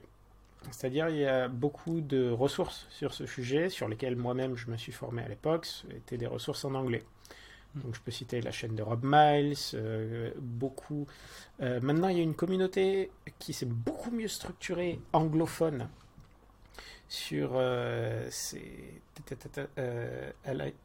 ah, alignment.web. Enfin bon, la, la communauté de. Ah zut, je, je, devrais le savoir normalement. Je, je mettrai en description. Ça marche. bref, un portail avec des tas de ressources en anglais sur le sujet. Il y a aussi un cours qui s'est formé, AGI Safety Fundamentals, mhm. euh, avec des intros, des ressources euh, techniques et pas techniques. Euh, et Rob Miles pour la, pour la vulgarisation, qui fait des vidéos très bien. Mais tout ça, c'est en anglais. Et en français, bah, il y a peu de gens qui en parlent. Mhm. Il y a Lé, qui avait écrit un bouquin, Le fabuleux chantier, euh, de Science for All, donc euh, le fabuleux chantier pour rendre l'intelligence artificielle robustement bénéfique, qui est une bonne introduction au problème. Mhm. Euh, et quelques vidéos qu'il avait fait sur le sujet. Ma propre chaîne, qui, c'est un running gag à ce moment-là, mais qui va avoir des vidéos introductives sur, sur l'alignement. et en français, alors oui, on peut, il y a un ou deux, trois articles sur la sûreté de l'IA qui sont en français. Bon, c'est moi qui les ai écrits, mais il n'y a pas grand-chose. Euh, il y a quoi d'autre? Euh, Sur ce sujet particulier, sur la sûreté de l'IA, il y a ça. C'est ça. Mhm. Il n'y a pas encore grand-chose en français et beaucoup plus de choses en anglais. Euh, mais sinon, il y a aussi des événements qui, sont, qui sont organisés par, par Efficience, une, une asso qui, bon, qui s'oriente, euh, qui s'oriente aussi beaucoup vers les étudiants, mais ils font aussi des, événements qui, qui, je crois, s'adressent un peu au grand public. Euh, et d'autres, d'autres, d'autres assos qui font des rencontres sur le sujet. Mhm. Excellent. Bah écoute, je mettrai tout ça euh, en description et puis j'invite euh, à mettre euh, un accent quand même particulier sur la chaîne YouTube que tu vas probablement très bientôt alimenter de vidéos en français de vulgarisation sur le sujet de l'alignement de l'intelligence artificielle. Donc ça, ça promet, je me réjouis de, de voir ça pour le coup. Maintenant, c'est la différence entre maintenant et tous les autres fois où j'ai annoncé ça, c'est que maintenant j'ai un financement dédié pour ça. Oui, parce que pour le contexte, tu as déjà fait pas mal d'épisodes de, podcast où tu as dit que tu allais euh, faire des vidéos et puis tu as pas chaque... Et à chaque fois, j'ai une vidéo sur ma chaîne qui date d'il y a trois ans. Mais la différence, c'est qu'avant, je le faisais de façon bénévole. Mhm. Et donc, c'est. Euh, comment dire euh, sujet aux aléas de la vie et du boulot et de j'ai pas le temps, j'ai d'autres trucs plus urgents. Euh, maintenant, non. J'ai reçu un financement exprès avec la mission de le faire. Donc maintenant, je vais avoir le loisir de le faire. Ce qui fantastique, est très bien. fantastique. Ça va être incroyable. Et euh, du coup, bah, dernière, oh, je te fais confiance. Dernière question de fin. Euh, si tu étais sur une scène avec un micro dans la main et que tu avais en face de toi l'humanité entière qui t'écoutait, que tu pouvais leur euh, passer un message en deux minutes, qu'est-ce que tu leur dirais? Alors si c'est l'humanité entière, ça va pas parler d'IA. Euh, ça va, ça va, ça va, ça va parler d'un sujet beaucoup plus, beaucoup plus générique qui est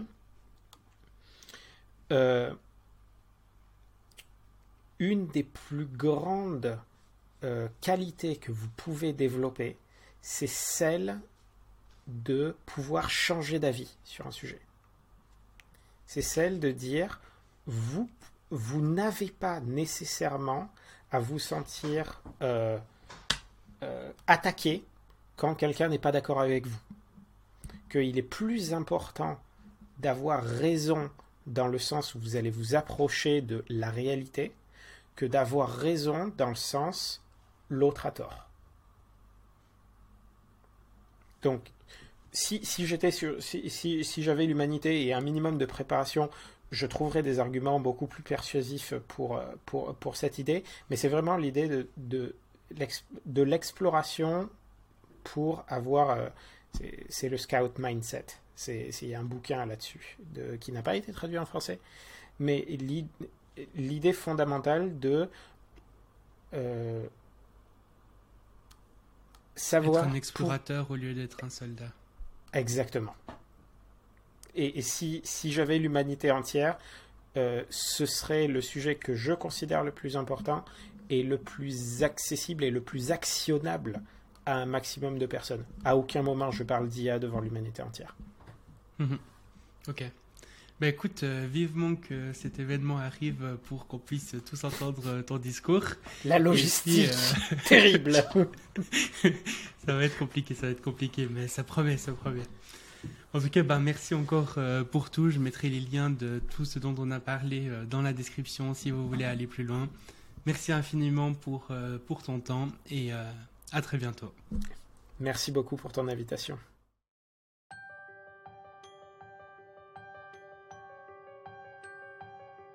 Merci d'avoir écouté le Futurologue Podcast, le podcast pour comprendre les enjeux de demain.